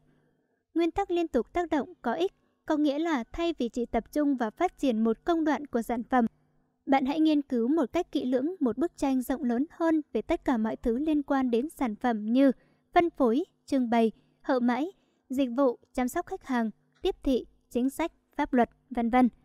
Nguyên tắc liên tục tác động có ích, nâng tầm suy nghĩ của bạn về quy mô doanh nghiệp. Bạn sẽ phải bao quát việc kinh doanh của mình tốt hơn, đồng thời phát triển doanh nghiệp tốt hơn. Trong giai đoạn đầu của doanh nghiệp thì áp dụng nguyên tắc liên tục tác động có ích bằng cách nghĩ lớn quan trọng hơn bao giờ hết. Nghĩ lớn giúp bạn đi đường dài thay vì đi đường ngắn chẳng đâu xa đâu. 7. Nguyên tắc tự phục vụ Nguyên tắc tự phục vụ là khách hàng tự làm một số thao tác đơn giản để hoàn thành một công đoạn hoặc một quy trình phục vụ. Ví dụ, trong một số cửa hàng tiện lợi hoặc chuỗi cửa hàng bán thức ăn nhanh áp dụng nguyên tắc này, khách hàng tự phục vụ một số thao tác cơ bản như tự đến quầy lấy thức ăn thay vì có người đưa lại tận bàn, tự dọn dẹp sau bữa ăn. Như vậy doanh nghiệp sẽ bớt được nhân công để làm các công đoạn và giá thành sản phẩm dịch vụ của doanh nghiệp sẽ cạnh tranh hơn các doanh nghiệp áp dụng hình thức phục vụ toàn bộ. Hay một ví dụ khác, thay vì phải đến ngân hàng để rút tiền và trải qua nhiều thủ tục khác nhau từ lúc gửi xe đến lúc nhận tiền, thì hiện nay với một mức tiền hạn định, khách hàng có thể rút tiền qua các máy ATM, vừa thuận tiện cho khách hàng mà các ngân hàng cũng giảm được chi phí nhân công. Hãy nghĩ lớn và làm khác đi, bạn sẽ thắng. 8. Nguyên tắc rẻ thay cho đắt Nguyên tắc rẻ thay cho đắt tức là bạn có thể sản xuất một sản phẩm với số lượng lớn, thay đổi chất liệu, bớt đi một số tính năng của sản phẩm dịch vụ để giảm chi phí, từ đó giúp giảm giá thành. Ví dụ, cùng là một sản phẩm gia dụng như đũa, thì có phân khúc khách hàng thích đũa bằng chất liệu gỗ quý như môn chắc, nhưng cũng có phân khúc khách hàng chỉ có thể chi trả cho loại đũa được làm từ tre và vật liệu khác. Bạn có thể tìm cho mình một ý tưởng khởi nghiệp, sản xuất đũa bằng vật liệu rẻ nhưng vẫn đảm bảo an toàn và chất lượng. Nguyên tắc rẻ thay cho đắt giúp bạn tiếp cận thị trường rộng hơn, giá thấp hơn hoặc bằng, mang lại lợi nhuận ít hơn nhưng với lượng khách hàng nhiều hơn. Trong 40 phương pháp luận sáng tạo kể trên, bạn có thể kết hợp các nguyên tắc lại với nhau để tìm ra những ý tưởng khởi nghiệp phù hợp nhất. Ví dụ, nguyên tắc vạn năng có thể kết hợp với nguyên tắc liên tục tác động có ích. Hãy liệt kê ra xem bạn sẽ có bao nhiêu ý tưởng khởi nghiệp khi biết 40 phương pháp luận sáng tạo này. Phương pháp tiếp theo là phương pháp tư duy sáng tạo Scamper của Michi Michiko. Scamper là từ ghép giữa các chữ cái đầu của các từ sau, thay thế, kết hợp, thích ứng, điều chỉnh, biến điệu và sử dụng vào mục đích khác, loại bỏ, hạn chế, đảo ngược. 1. Nguyên tắc Substitute thay thế. Khi sử dụng nguyên tắc này để tìm kiếm ý tưởng khởi nghiệp, là bạn đang tìm kiếm phương pháp dựa trên một sản phẩm dịch vụ có sẵn để tạo nên một sản phẩm thuận tiện hơn. có chất lượng không gian giảm hoặc không đáng kể với giá thành hợp lý hơn dành cho phân khúc khách hàng mà bạn đang nhắm đến. Sau đây là một số ví dụ giúp bạn có thể tìm cho mình ý tưởng khởi nghiệp dựa trên nguyên tắc này. Để bảo vệ môi trường và thân thiện với người sử dụng, trên thị trường hiện nay đã có những sản phẩm túi giấy thay cho túi ni lông trước đây. Ở các nước phát triển, việc sử dụng đường trong thực phẩm hàng ngày đã được thay thế bằng các chất tạo ngọt tự nhiên khác, vẫn giữ được vị ngọt của đường lại vừa tốt cho sức khỏe của người tiêu dùng. Thay vì dùng một hoặc hai gói đường cho tách cà phê, thì bây giờ chúng ta chỉ cần dùng 1 đến 2 giọt chất tạo ngọt tự nhiên thay thế mà thôi. 2. Nguyên tắc Combini kết hợp Nguyên tắc này giống với nguyên tắc trong chi. Dựa trên nguyên tắc này, bạn có thể kết hợp những sản phẩm, dịch vụ khác nhau thành một sản phẩm, dịch vụ mới mang lại nhiều giá trị hơn cho một phân khúc khách hàng. Thứ ba, nguyên tắc adapt thích ứng. Nguyên tắc này dựa trên cơ sở xem xét một sản phẩm, dịch vụ nào đó đang được sử dụng trong một hoàn cảnh khác. Bạn có thể tìm ra một ý tưởng khởi nghiệp là đem sản phẩm dịch vụ đó áp dụng vào hoàn cảnh mà bạn mong muốn và thấy được tiềm năng của một phân khúc khách hàng. Ví dụ, trước đây, dừa được dùng để uống nước, ăn cùi, nhưng hiện nay trên thị trường có nhiều công ty, cửa hàng bán dầu dừa được chiết xuất từ cùi cơm. Dừa giúp dưỡng da, dưỡng tóc. Như vậy cũng với cùi cơm, dừa, nhưng khi đưa sang một hoàn cảnh khác sẽ mang đến cho bạn một ý tưởng khởi nghiệp khả thi và phù hợp với môi trường kinh doanh hiện tại. Nguyên tắc Modify, điều chỉnh, biến điệu. Tôi có thể điều chỉnh sản phẩm nhỏ hơn hoặc to hơn được không? Tôi có thể điều chỉnh sản phẩm đó dài hơn hoặc ngắn hơn được không? Nó có thể mang hình dạng khác được không? Đây là những câu hỏi mà bạn có thể đặt ra cho bản thân mình khi áp dụng nguyên tắc này để tìm kiếm một ý tưởng khởi nghiệp. Dựa trên sản phẩm dịch vụ đang có, bạn đặt ra nhiều câu hỏi với nguyên tắc này để tìm cho mình một sản phẩm, dịch vụ tốt hơn, khác biệt hơn, phù hợp hơn với một phân khúc khách hàng khác. Hiện nay, có rất nhiều cửa hàng quán ăn công ty dựa trên nguyên tắc này để làm hài lòng nhiều phân khúc khách hàng khác nhau. Ví dụ, khi vào một quán cà phê, bạn rất dễ lựa chọn cho mình một cỡ ly cà phê phù hợp vì họ có ly to, ly vừa và ly nhỏ để đáp ứng các nhu cầu khác nhau của các đối tượng khách hàng khác nhau. Thứ năm, nguyên tắc sử dụng và mục đích khác. Sử dụng nguyên tắc này có nghĩa là bạn đưa một sản phẩm dịch vụ nào đó vào phục vụ trong một môi trường khác với thông lệ. Hiện nay bạn thường thấy trên thị trường xuất hiện rất nhiều quán cà phê sử dụng những sản phẩm, vật dụng mà bạn không thể nghĩ ra là có thể sử dụng trong việc phục vụ ăn uống. Ví dụ như, họ sử dụng bình đựng gia vị trong gia đình thay cho ly, bồn tắm dùng làm bàn, hay thậm chí sử dụng bồn cầu thay cho ghế ngồi. Hãy thử nguyên tắc này nhé, nó sẽ làm cho bạn có ý tưởng khởi nghiệp trở nên táo bạo và độc đáo hơn. 6. Nguyên tắc loại bỏ, hạn chế Đó là khi bạn cảm thấy sản phẩm, dịch vụ hiện tại có thể chia nhỏ, loại bỏ, hạn chế ở một số chức năng thành phần để giảm bớt chi phí cho khách hàng, hay có thể sử dụng những sản phẩm dịch vụ mới này phục vụ cho một phân khúc khách hàng khác. Nguyên tắc loại bỏ, hạn chế sẽ giúp cho sản phẩm, dịch vụ trong ý tưởng khởi nghiệp của bạn trở nên hoàn hảo hơn. Ví dụ điển hình cho nguyên tắc này là một số hãng điện thoại vẫn sản xuất dòng điện thoại chỉ có chức năng nghe gọi và loại bỏ các chức năng chụp hình quay phim để phục vụ cho phân khúc khách hàng không cần đến chức năng đó và đương nhiên giá thành cũng sẽ dễ chịu hơn. 7. Nguyên tắc đảo ngược, tái cấu trúc, tái sắp xếp.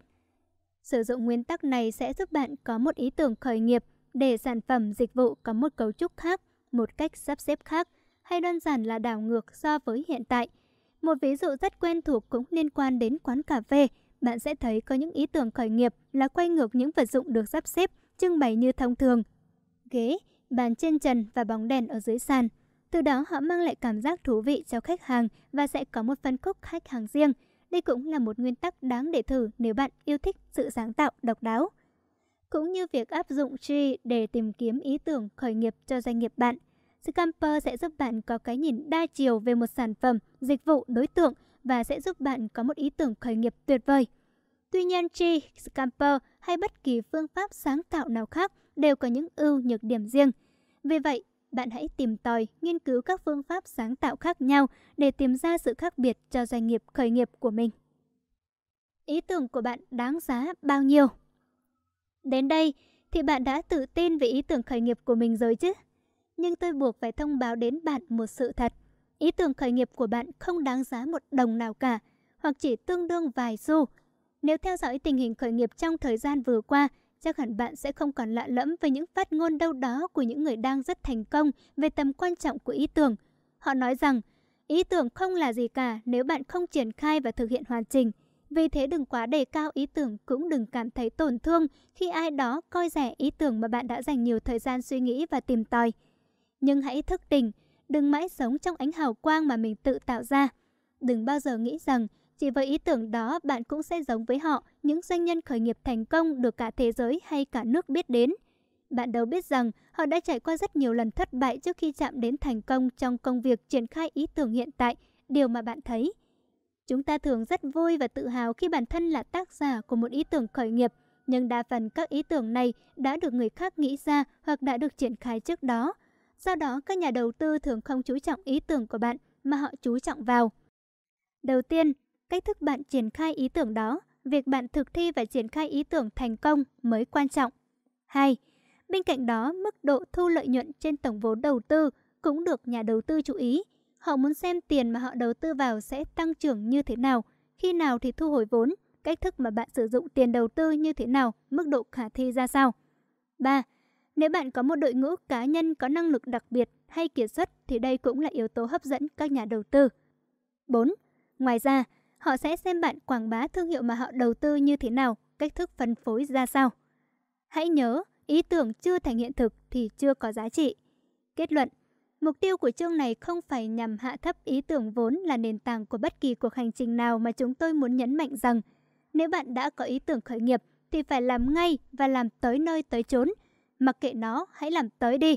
Đó là câu nói nổi tiếng của tỷ phú Richard Branson và sau khi đọc hết chương này, bạn chỉ cần nhớ câu nói đó là tuyệt vời lắm rồi. Quyển sách này giải quyết bài toán cốt lõi trong tư duy của một người khởi nghiệp. Tôi tin rằng người hiểu được những tư tưởng này sẽ làm kinh doanh nhẹ nhàng và bền vững. Trần Quốc Phúc, Chủ tịch Hội thảo Việt, hội thảo.vn Chương 4.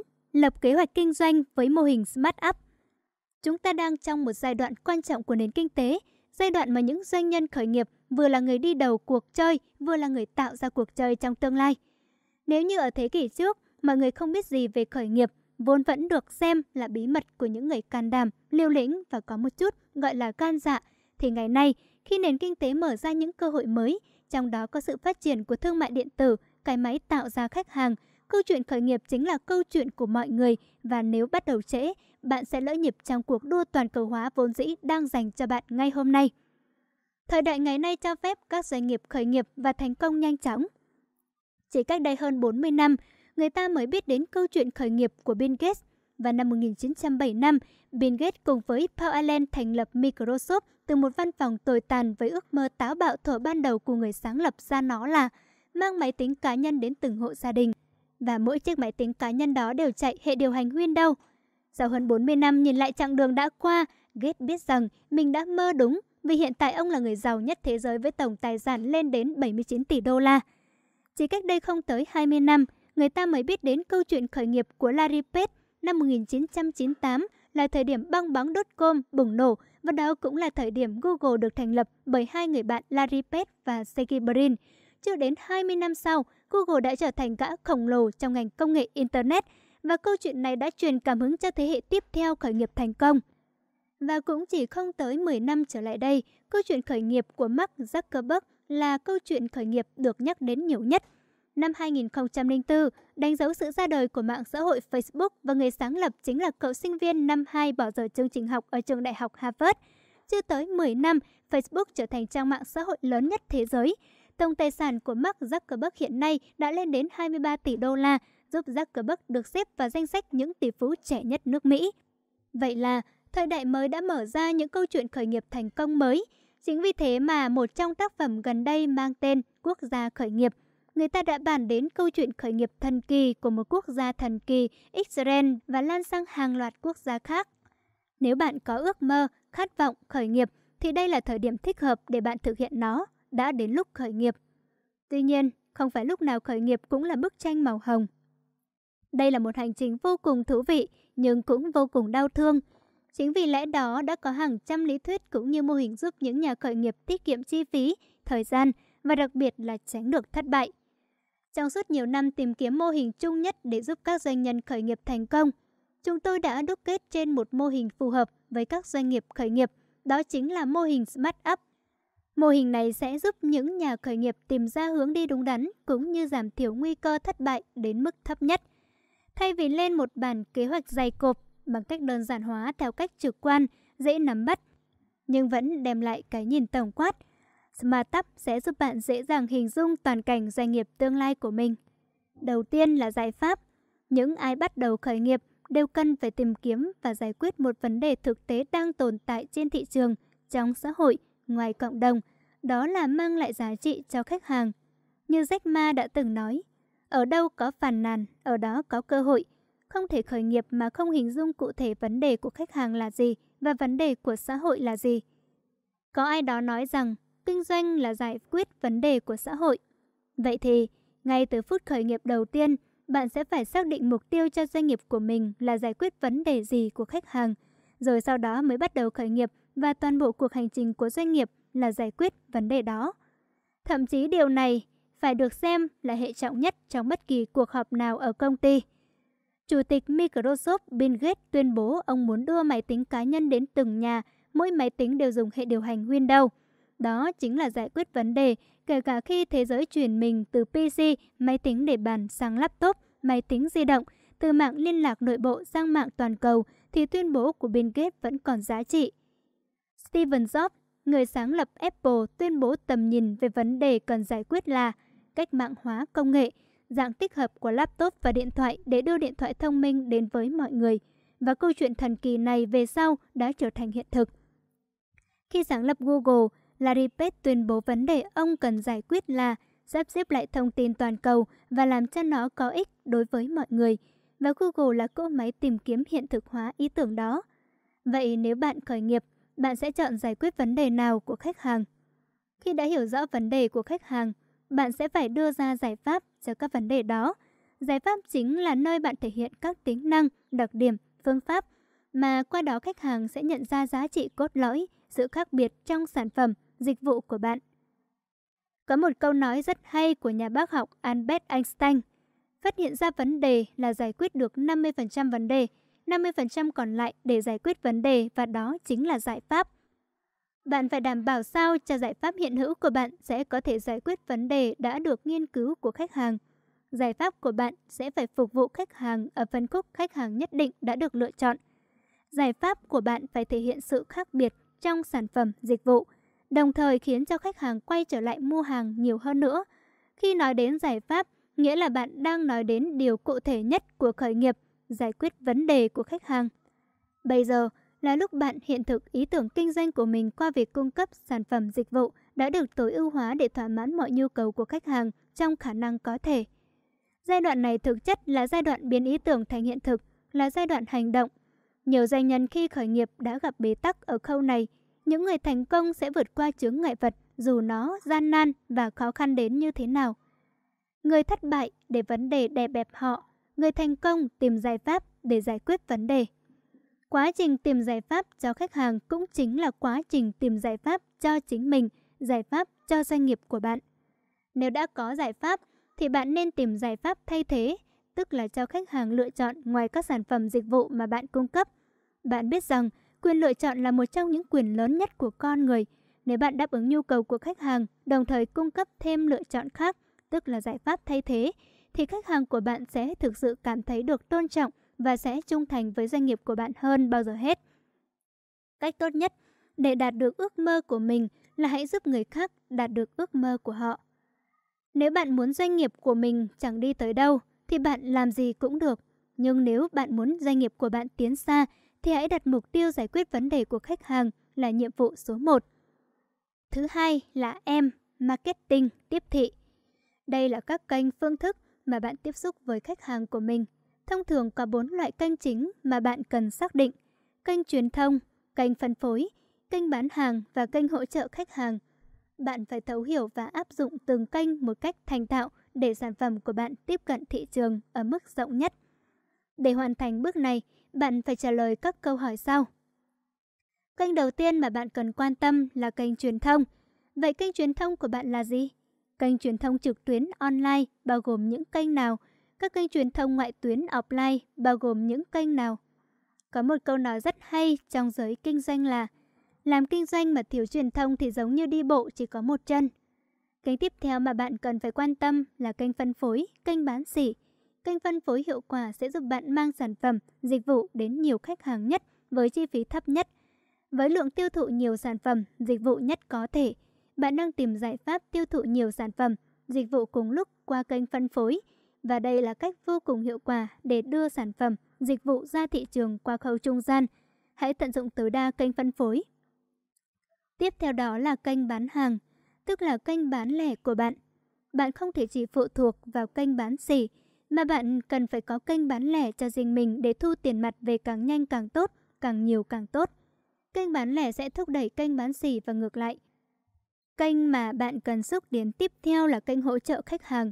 Kênh hỗ trợ khách hàng chính là kênh kết nối với khách hàng đã mua sản phẩm dịch vụ của bạn để chăm sóc họ, giúp họ thỏa mãn nhiều hơn nữa.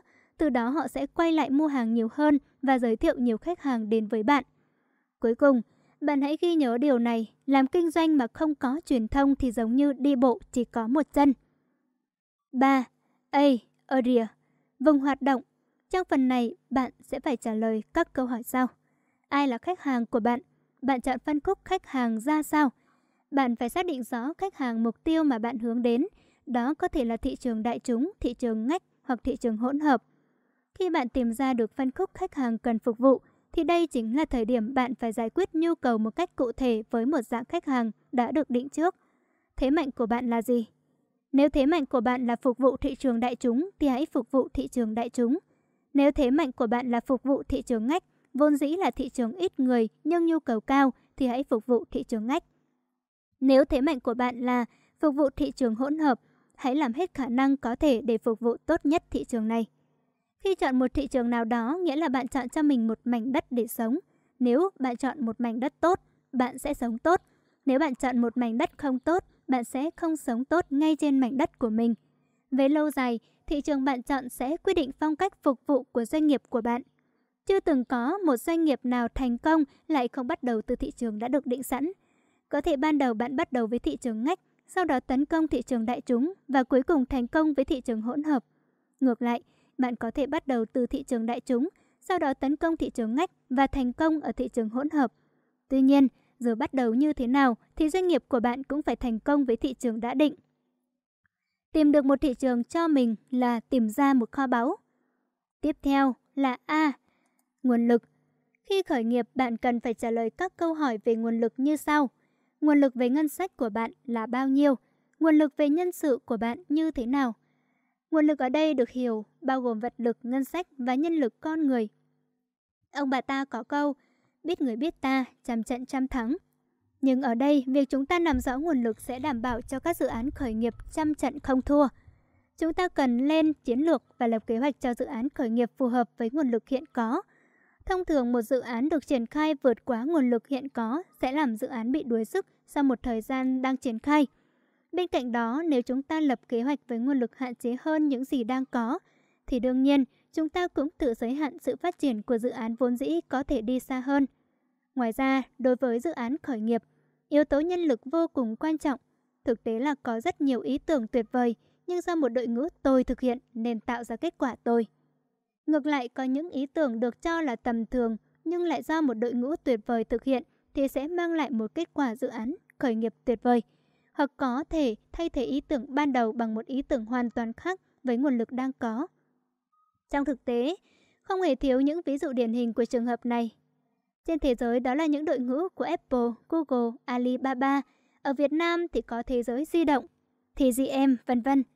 Do đó điều quan trọng là phải biết lượng sức mình, đặt mục tiêu cao để với, vừa để tới, vừa đảm bảo có thể thực hiện thành công, vừa có thách thức với cả đội ngũ. Chúc các bạn khởi nghiệp thành công với tư duy này. 4. Nguồn lực cần thiết để khởi nghiệp kinh doanh. Nguồn lực đầu tiên đó chính là kiến thức. Kiến thức là vô tận, có kiến thức là bạn đã sẵn sàng cho một cuộc đua khởi nghiệp lâu dài. Có kiến thức thì bạn sẽ ngã ít hơn và hạn chế việc lặp lại những sai lầm của người đi trước. Làm chủ một doanh nghiệp không hề dễ dàng. Bạn phải có kiến thức sâu rộng về nhiều lĩnh vực khác nhau để có thể điều hành doanh nghiệp đi đúng hướng của mình. Bạn phải biết về tài chính, bán hàng, marketing, chuỗi cung ứng. Bạn đã thực sự chuẩn bị những kiến thức này chưa? Kiến thức bao gồm kỹ năng. Vậy bạn đã chuẩn bị kỹ năng để lãnh đạo, quản lý một doanh nghiệp chưa? Bạn đã biết lập chiến lược cho doanh nghiệp của mình trong 5 năm tới chưa? Bạn đã biết cách vận hành doanh nghiệp của mình một cách tối ưu chưa? Mặc dù áp lực có vẻ khá lớn, nhưng đừng vội nản chí. Nếu bạn biết mình đang thiếu hụt kiến thức lĩnh vực nào, thì hãy bù đắp cho những kiến thức đó trước hoặc đồng thời khi khởi nghiệp. Thời gian vẫn còn đủ cho bạn bắt đầu. Nguồn lực 2. Cộng sự có một câu nói rất nổi tiếng của Warren Buffett nhấn mạnh về yếu tố nguồn lực này. Nếu muốn đi thật nhanh thì hãy đi một mình, nếu muốn đi thật xa thì hãy đi cùng nhau. Thực tế cho thấy bạn sẽ rất khó khăn khi phải khởi nghiệp một mình vì bạn không thể biết tất cả mọi thứ để vận hành một doanh nghiệp. Bạn có thể sản xuất ra sản phẩm, nhưng liệu có chắc rằng bạn vừa sản xuất vừa marketing, vừa bán sản phẩm đó một cách tốt nhất? Nếu quy mô doanh nghiệp của bạn vừa hoặc nhỏ thì cũng có thể. Nhưng một khi doanh nghiệp của bạn lớn lên, chuyện gì sẽ xảy ra nếu bạn vừa sản xuất, vừa marketing, vừa bán hàng, vừa cung ứng sản phẩm? Hoặc là bạn không thể hoặc sẽ không kéo dài được lâu. Nguồn lực này còn giúp bạn đỡ cô đơn hơn trên con đường khởi nghiệp gian nan. Nếu bạn muốn phát triển doanh nghiệp mình một cách bền vững, chứ không phải là một thương vụ một lần, thì hãy cho mình, tìm cho mình một cộng sự cùng chí hướng để bắt đầu từ những bước đầu tiên. Nguồn lực này bao gồm người đồng sáng lập, sẽ được đề cập chi tiết hơn ở trong chương 7 của quyển sách và nhân viên. Câu hỏi đặt ra ở đây là bạn cần bao nhiêu nhân viên cho giai đoạn đầu tiên của khởi nghiệp? Như thế nào là cần ít nhân viên? Như thế nào là cần nhiều nhân viên? Doanh nghiệp của bạn làm những việc gì? Sẽ có những nhà cung cấp nào cung cấp một số chức năng trong doanh nghiệp của bạn? Chi phí so sánh giữa việc thuê nhân viên cố định và thuê một nhà cung cấp để cung ứng chức năng đó như thế nào? Nên nhớ rằng, khởi nghiệp không phải là cứ có thật nhiều nhân viên là tốt, hãy khởi nghiệp một cách tối ưu nhất để có thể tồn tại. Nguồn lực 3. Tài chính Bạn có thể khởi nghiệp với không đồng ư? Câu trả lời là không. Bạn có thể khởi nghiệp với số vốn ít ỏi không? Câu trả lời là có thể. Bạn có thể khởi nghiệp khi đã có một số vốn đủ để nuôi sống bản thân và doanh nghiệp bạn ít nhất 6 tháng đầu tiên. Câu trả lời là hãy cố gắng, bạn có thể khởi nghiệp được. Không có gì đảm bảo rằng bạn sẽ có doanh thu ngay từ tháng đầu tiên thành lập doanh nghiệp, cũng không có gì đảm bảo rằng bạn sẽ có doanh thu sau 6 tháng khởi nghiệp. Vì vậy, hãy chuẩn bị cho mình một số vốn đủ để nuôi sống bản thân và duy trì doanh nghiệp và đừng quên yếu tố tiết kiệm, giảm thiểu lãng phí, lên kế hoạch bán hàng cụ thể để có doanh thu ngay khi khởi nghiệp, hoặc tốt nhất là bạn nên khởi nghiệp khi đã có khách hàng đầu tiên. Nguồn lực thứ tư là tinh thần. Tại sao tinh thần lại là một trong những nguồn lực cần thiết phải chuẩn bị khi khởi nghiệp? Bạn có thấy ai khởi nghiệp thành công khi đang gặp vấn đề rắc rối trong gia đình không?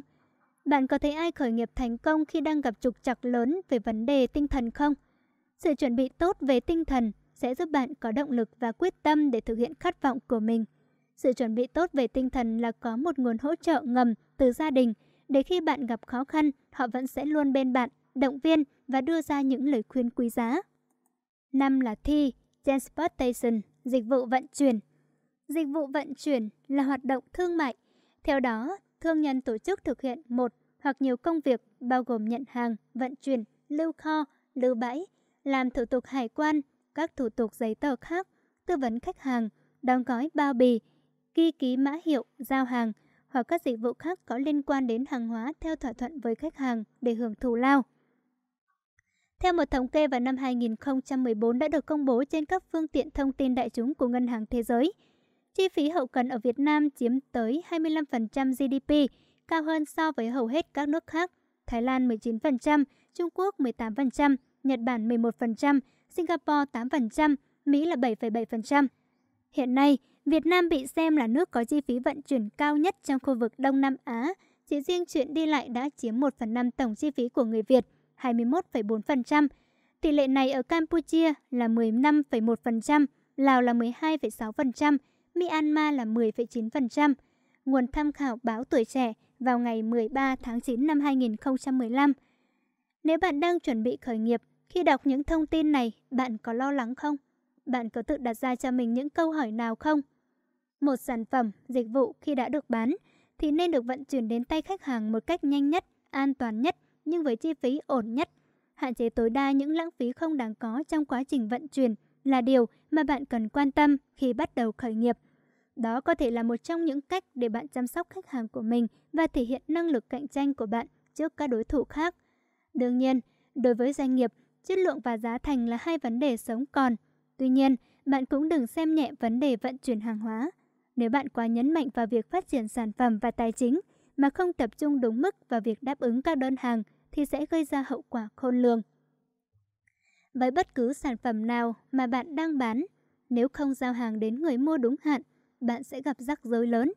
Đa số các công ty khởi nghiệp đều tập trung vào việc làm thế nào để tạo ra sản phẩm tốt. Đây là điều cần thiết. Tuy nhiên đôi khi việc vận chuyển sẽ là yếu tố tiên quyết đối với khách hàng. Thế nhưng lại có rất nhiều công ty gọi vốn cộng đồng chưa quan tâm đến việc đáp ứng các đơn hàng đã đặt cho đến phút cuối một cách thấu đáo.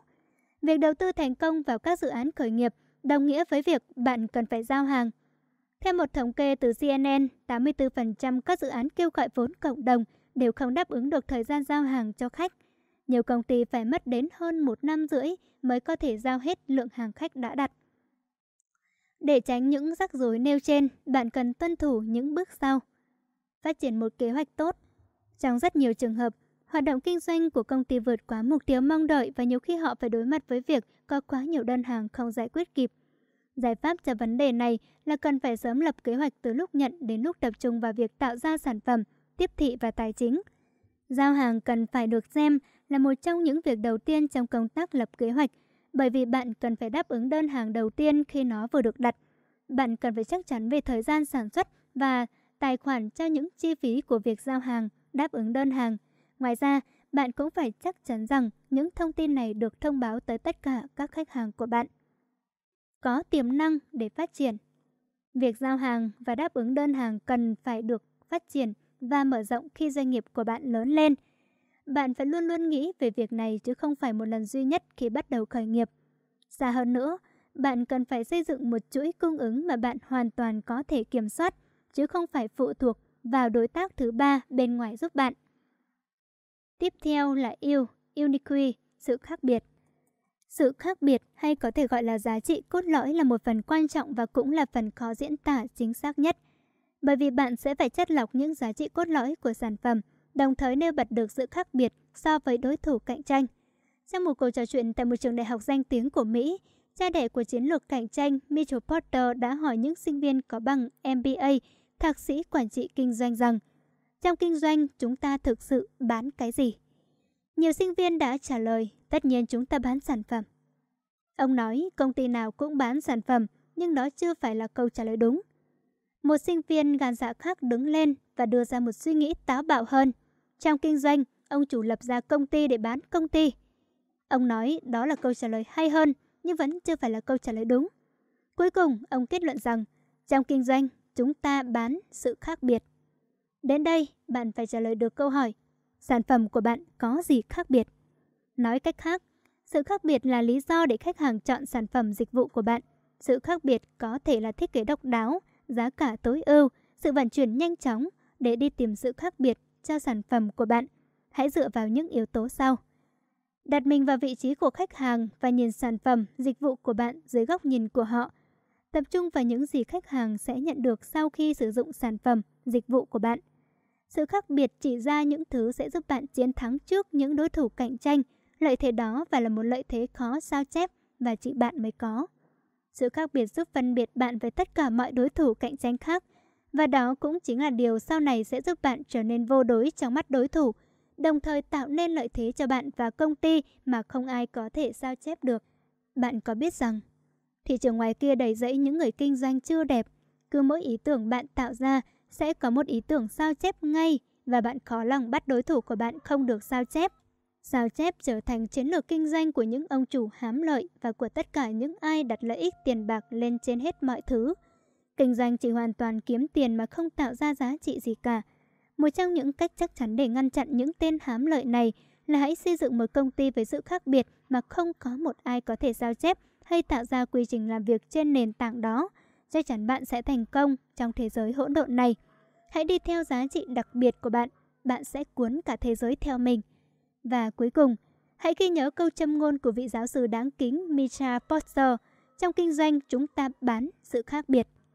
7 là P, Profit, Price, Proceed, lợi nhuận, giá cả, quy trình. Đầu tiên là lợi nhuận. Chúng ta đều biết rằng lợi nhuận bằng doanh thu trừ chi phí. Chi phí sử dụng. Một trong những chi phí bắt buộc đối với doanh nghiệp là chi phí truyền thông. Đó là sự thật. Nếu bạn không có chi phí truyền thông, bạn sẽ không có khách hàng vì truyền thông là sản xuất ra khách hàng. Do đó, bước đầu tiên là hãy liệt kê ra danh sách các kênh truyền thông miễn phí và các kênh truyền thông phải trả phí mà bạn có thể sử dụng để tiếp cận khách hàng. Chắc bạn đã biết về định nghĩa này. Làm truyền thông tức là mua khách hàng. Nếu bạn đã tốn rất nhiều tiền cho sản phẩm mà chưa có khách hàng, thì tại sao không dùng một ít cho truyền thông để tạo ra khách hàng? Vậy chi phí đầu tiên cần liệt kê chính là chi phí dành cho truyền thông. Tiếp theo, bạn phải kiểm soát chi phí cho mọi trường hợp để tạo ra một sản phẩm tối ưu trước khi làm nên một doanh nghiệp tối ưu. Kiểm soát chi phí giúp bạn tạo ra dòng tiền hiệu quả. Để kiểm soát chi phí, bạn phải trả lời các câu hỏi sau đây. Doanh nghiệp của bạn có tất cả các loại chi phí nào? Làm thế nào để tối ưu hóa các chi phí đó? Một điều không thể ngờ, tiết kiệm cũng chính là cách kiếm tiền. Nếu bạn muốn gia tăng gấp đôi thu nhập, hãy ghi nhớ câu nói sau của một doanh nhân – có một cách chắc chắn để tăng gấp đôi thu nhập là nhân đôi lượng tiền của bạn trước khi muốn mua bất cứ thứ gì không cần thiết và sau đó cất nó lại vào túi quần. Bạn sẽ thấy tiết kiệm cũng chính là cách kiếm tiền. Tối ưu hóa hệ thống vận hành doanh nghiệp là một trong những phương pháp hiện đại nhằm tối ưu hóa chi phí doanh nghiệp để gia tăng lợi nhuận tối đa, giúp bạn tạo ra khách hàng và sản phẩm, dịch vụ với chi phí cạnh tranh nhất, lợi nhuận cao nhất và đó cũng chính là một phần quan trọng nhất của quyển sách khởi nghiệp thông minh này, giúp bạn khởi nghiệp với chi phí thấp hơn và mang về lợi nhuận cao hơn. Tiếp theo, nguồn doanh thu. Doanh thu của bạn bắt nguồn từ đâu? Lợi nhuận trên mỗi sản phẩm là bao nhiêu? Bạn phải nắm rõ lợi nhuận dự kiến từ khách hàng theo tháng, quý, năm. Ở một khía cạnh khác, con đường thành công của bạn chính là nguồn doanh thu cho doanh nghiệp. Toàn bộ sự nghiệp kinh doanh của bạn có thành công hay không – đều phụ thuộc nguồn doanh thu và lợi nhuận có chuyển thành dòng chảy tài chính xuyên suốt hay không. Bạn phải nắm rõ dòng tiền lưu thông của doanh nghiệp trong lòng bàn tay thì mới mong sự nghiệp kinh doanh của mình thành công một cách chắc chắn. Bạn đã từng nghe câu nói, tiền là máu của doanh nghiệp chưa? Nếu ai đó mất máu nhiều quá thì sẽ chết, doanh nghiệp cũng vậy. Do đó, nghiêm túc mà nói, bạn sẽ phải ngồi lại và liệt kê mọi nguồn doanh thu dự kiến mà doanh nghiệp của bạn nhận được từ khách hàng – sau đó hãy xúc tiến truyền thông để tạo ra nhiều khách hàng, gia tăng nguồn doanh thu chính và rồi gia tăng nhiều nguồn doanh thu hơn nữa. Hãy đảm bảo cho doanh thu dự kiến ở mức thấp nhất. Phải vượt xa chi phí thì doanh nghiệp của bạn mới phát triển lên tầm cao mới. Hơn nữa, doanh thu phải tăng song song với lợi nhuận sau khi đã tối ưu hóa chi phí. Những điều đó sẽ phải là mối quan tâm đầu tiên của bạn trong tất cả các hoạt động của doanh nghiệp. Hãy tối ưu hóa chi phí, gia tăng doanh thu và gia tăng lợi nhuận doanh nghiệp đó là con đường khôn ngoan nhất dành cho mọi doanh nhân khởi nghiệp. Giá cả là một P trong 4P của marketing, bao gồm product, sản phẩm, giá cả, ưu đãi và địa điểm. Trên thực tế thì bạn cần tham khảo điều này trước khi bước vào cuộc chiến khởi nghiệp. Mặc dù đối với người đang háo hức bước vào khởi nghiệp thì cạnh tranh về giá cả có vẻ không phải là ý tưởng hay ho cho lắm. Tuy nhiên, nó thật sự là vũ khí cạnh tranh đơn giản nhưng hiệu quả nhất. Đặc biệt với thị trường Việt Nam, nếu cạnh tranh về giá, bạn sẽ chắc chắn thắng. Hãy tối ưu hóa sản phẩm của bạn, tác chiến với giá hấp dẫn nhất, phần thắng cuộc chơi kinh doanh sẽ nghiêng về bạn. Khác biệt lớn nhất mà khách hàng có thể nhận ra giữa bạn và đối thủ cạnh tranh là gì? Chỉ có một câu trả lời đúng nhất cho điều này mà thôi, giá cả. Mặc dù đây là chiến lược tiềm ẩn nhiều rủi ro và bạn phải chịu giảm lợi nhuận, nhưng nó rất đáng để thử. Nếu cạnh tranh về giá, bạn sẽ thắng lớn ở thị trường Việt Nam. Tiếp theo là quy trình. Quy trình đối với một dự án hay một công ty khởi nghiệp là tối quan trọng. Vậy câu hỏi đặt ra là bao nhiêu quy trình cho một công ty khởi nghiệp là đủ? Thậm chí nếu khởi nghiệp một mình, bạn cũng sẽ sớm nhận ra mình bị mất kiểm soát trước khi bạn bắt đầu sắp xếp và viết ra cách làm thế nào và khi nào cần hoàn thành công việc. Cho dù bạn có thích hay không, thì bạn cũng phải làm quen với các quy trình trong doanh nghiệp. Câu hỏi chính xác và cụ thể cần được đặt ra lúc này là tôi cần tối thiểu bao nhiêu quy trình cho doanh nghiệp của mình? Câu trả lời đơn giản là bạn cần phải thực hiện từng quy trình một tại mỗi thời điểm, bắt đầu với những thứ vô cùng quan trọng với doanh nghiệp của bạn, cho đến khi bạn cảm thấy và tin rằng những điều đó bắt đầu xảy ra một cách tự nhiên và đều đặn mà không có bất kỳ áp lực nào. Nếu bạn cảm thấy một quy trình nào đó là một gánh nặng thì bạn đã đi quá xa rồi. Các công ty khởi nghiệp cần phải cân bằng quy trình và sáng tạo. Việc sử dụng vừa đủ số lượng quy trình sẽ giúp các công ty khởi nghiệp tăng tốc, nhưng đối với các doanh nghiệp bắt đầu từ đầu, đầu tư vào quy trình và hạ tầng sẽ rất tốn kém, mất thời gian và năng lượng thay vì có thể dành thời gian và năng lượng đó để làm những việc mang lại lợi ích trực tiếp cho khách hàng. Thậm chí tệ hơn, đầu tư vào quy trình có thể nhanh chóng trở nên lỗi thời khi một công ty phát triển và thách thức việc quản lý phát triển. Thực tiễn luôn thay đổi và đòi hỏi một quyết tâm cải tiến liên tục của công ty khởi nghiệp để thích ứng với quá trình này. Sau đây là 7 quy trình trọng yếu liên quan đến hầu hết các công ty khởi nghiệp và được sắp xếp thứ tự ưu tiên dựa trên mức độ quan trọng của chúng. Hãy dành thời gian suy nghĩ về việc làm thế nào để triển khai từng quy trình này trong doanh nghiệp của bạn và những ảnh hưởng có thể xảy ra nếu chúng không được thực hiện đúng hoặc quên thực hiện. Các công ty khởi nghiệp sẽ không thể sống sót hoặc tồn tại nếu thiếu 7 quy trình cơ bản này. Đầu tiên, quy trình bán hàng. Bán hàng là bộ phận quan trọng nhất khi khởi nghiệp. Khi doanh nghiệp bán được hàng là bạn có doanh thu. Khi doanh nghiệp có doanh thu là doanh nghiệp sống sót. Vì thế quy trình bán hàng phải là quy trình cần có đầu tiên khi bạn khởi nghiệp. Trong quy trình bán hàng, bạn cần nêu rõ những thông tin sau. Thông tin của khách hàng trong bước tiếp cận khách hàng, các mức chiết khấu trong bước thương lượng với khách hàng. 2. Quy trình chăm sóc khách hàng. Quy trình tiếp theo không kém phần quan trọng, đó là chăm sóc khách hàng. Theo thống kê, phần lớn khách hàng đầu tiên mà doanh nghiệp khởi nghiệp có được là do truyền miệng. Vậy sẽ như thế nào nếu bạn chăm sóc khách hàng không tốt? Hãy viết ra một quy trình chuẩn để bạn hay cộng sự của bạn có thể thực hiện đồng nhất. 3. Quy trình thu chi. Giai đoạn đầu trong khởi nghiệp luôn xảy ra tình trạng phải chi những khoản nhỏ mà đôi lúc bạn còn không để ý. Nhưng bạn không thể hình dung được rằng chừng những khoản nhỏ đó lại trở nên vô cùng vô cùng khủng khiếp khi thống kê chúng. Vì vậy, hãy xây dựng một quy trình thu chi cũng như bảng tổng hợp thu chi trong giai đoạn đầu khởi nghiệp để giúp bạn kiểm soát được nguồn thu chi ban đầu và điều này còn giúp bạn dễ dàng báo cáo với cổ đông về số tiền thu chi trong doanh nghiệp. Trong quy trình thu chi, hãy xây dựng thêm quy trình quản lý tài sản của doanh nghiệp. Quy trình này sẽ giúp bạn quản lý những tài sản hiện hữu của doanh nghiệp, một yếu tố thể hiện tiềm lực của bạn. Đừng để mình bị mất kiểm soát về tài sản của chính bản thân. 4. Quy trình nhân sự cơ bản Quy trình nhân sự cơ bản bao gồm ngày trả lương, cách tính lương, quy định nghỉ phép, phương thức tuyển dụng. Hãy để cộng sự của bạn yên tâm khi hợp tác với bạn trong ngày đầu khởi nghiệp còn bộn bề khó khăn. Thứ năm, quy trình marketing. Như đã đề cập ở chương trước, marketing là một phần không thể thiếu khi bạn khởi nghiệp. Bạn hãy tưởng tượng thông tin về công ty của bạn được truyền tải ở những kênh không phù hợp. Bạn đã tốn nhiều chi phí cho marketing nhưng lại không nhận được bất kỳ thông tin có ích nào từ khách hàng. Nhân viên của bạn đã marketing cho công ty bạn ở những kênh không cần thiết. Vì vậy, hãy xây dựng cho doanh nghiệp của mình quy trình marketing ở giai đoạn này. Không cần phải quá phức tạp, nhưng cũng cần có một số bước căn bản giúp bạn kiểm soát được truyền thông về mọi vấn đề liên quan đến doanh nghiệp của mình. Thứ sáu, quy trình lưu trữ thông tin, tài liệu. Và một ngày đẹp trời, nhân viên của bạn nghỉ việc và xóa hết thông tin, tài liệu của doanh nghiệp. Hay người đồng sáng lập của bạn vì thấy không phù hợp với bạn nên đã ra đi và mang theo các thông tin quan trọng của khách hàng mà bạn và họ đã tốn nhiều công sức mới có được. Hãy xây dựng cho doanh nghiệp của mình quy trình lưu trữ thông tin, tài liệu để bạn không gặp phải những vấn đề trên. Bạn cũng nên áp dụng quy trình đó vào công việc của bản thân. 7. Quy trình thoát công ty Cộng tác cùng nhau để phát triển doanh nghiệp là điều mà ai cũng mong muốn, nhưng không phải lúc nào bức tranh khởi nghiệp cũng màu hồng. Vì vậy, hãy hoạch định sẵn một quy trình thoát khỏi doanh nghiệp dành cho những cổ đông sáng lập.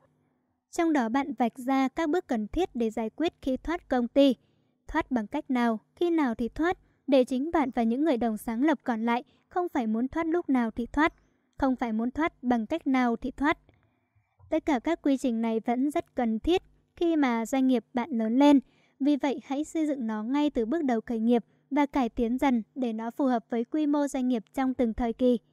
Tóm lại, nếu bạn là một công ty khởi nghiệp xuất sắc, bạn sẽ không cần sao chép hoặc làm theo quy trình của các đối thủ, thậm chí cả những việc rất cơ bản.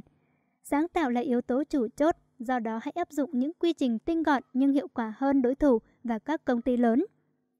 Tuy nhiên, việc không có quy trình sẽ không làm bạn trở nên khác biệt hơn.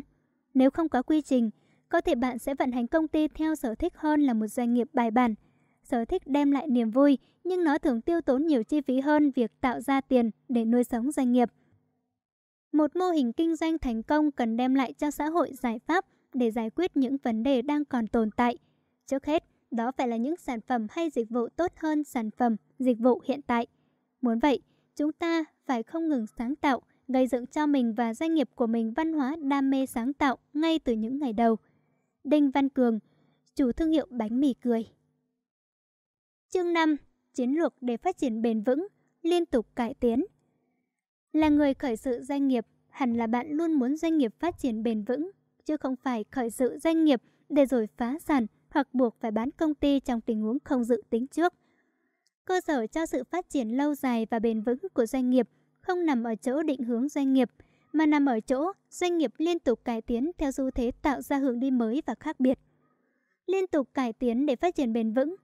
Điều này nghe có vẻ lạ, nhưng thật sự là bí kíp phát triển bền vững của mọi công ty.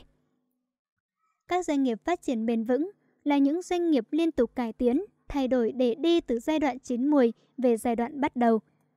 Điều thú vị này chính là đề tài nghiên cứu kéo dài hàng thế kỷ của những chuyên gia hàng đầu nước Mỹ. Có nhiều nghiên cứu đi tìm lời giải đáp cho câu hỏi, Vì sao có rất nhiều công ty phát triển lâu dài và bền vững? Sau đây là một công trình nghiên cứu giúp bạn tìm lời giải đáp cho những băn khoăn bấy lâu nay.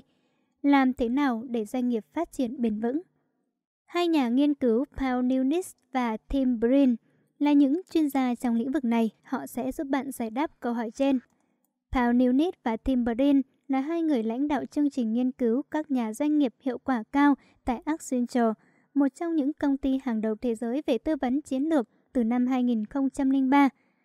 Mục tiêu của chương trình này là nhằm tìm hiểu cách thức các công ty duy trì được sự phát triển lâu dài, bất chấp những khó khăn, khủng hoảng của thị trường và nền kinh tế. Nghiên cứu của họ đã chỉ ra rằng các doanh nghiệp hiệu quả cao là những doanh nghiệp có khả năng chuyển đổi từ thị trường ở giai đoạn chín mùi sang thị trường ở giai đoạn bắt đầu.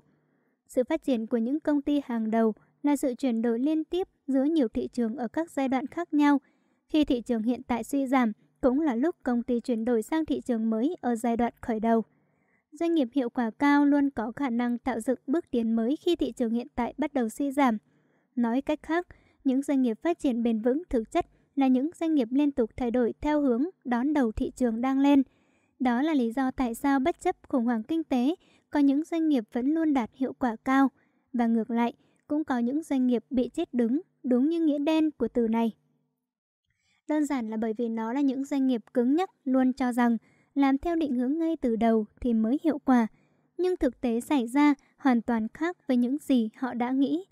Paulinit và Tim Brin đã sử dụng khái niệm đường cong S trong kinh doanh, đường cong S thường được dùng để mô tả vòng đời của một sản phẩm hay dịch vụ, bao gồm 4 giai đoạn: khởi đầu, phát triển, chín mùi và suy giảm.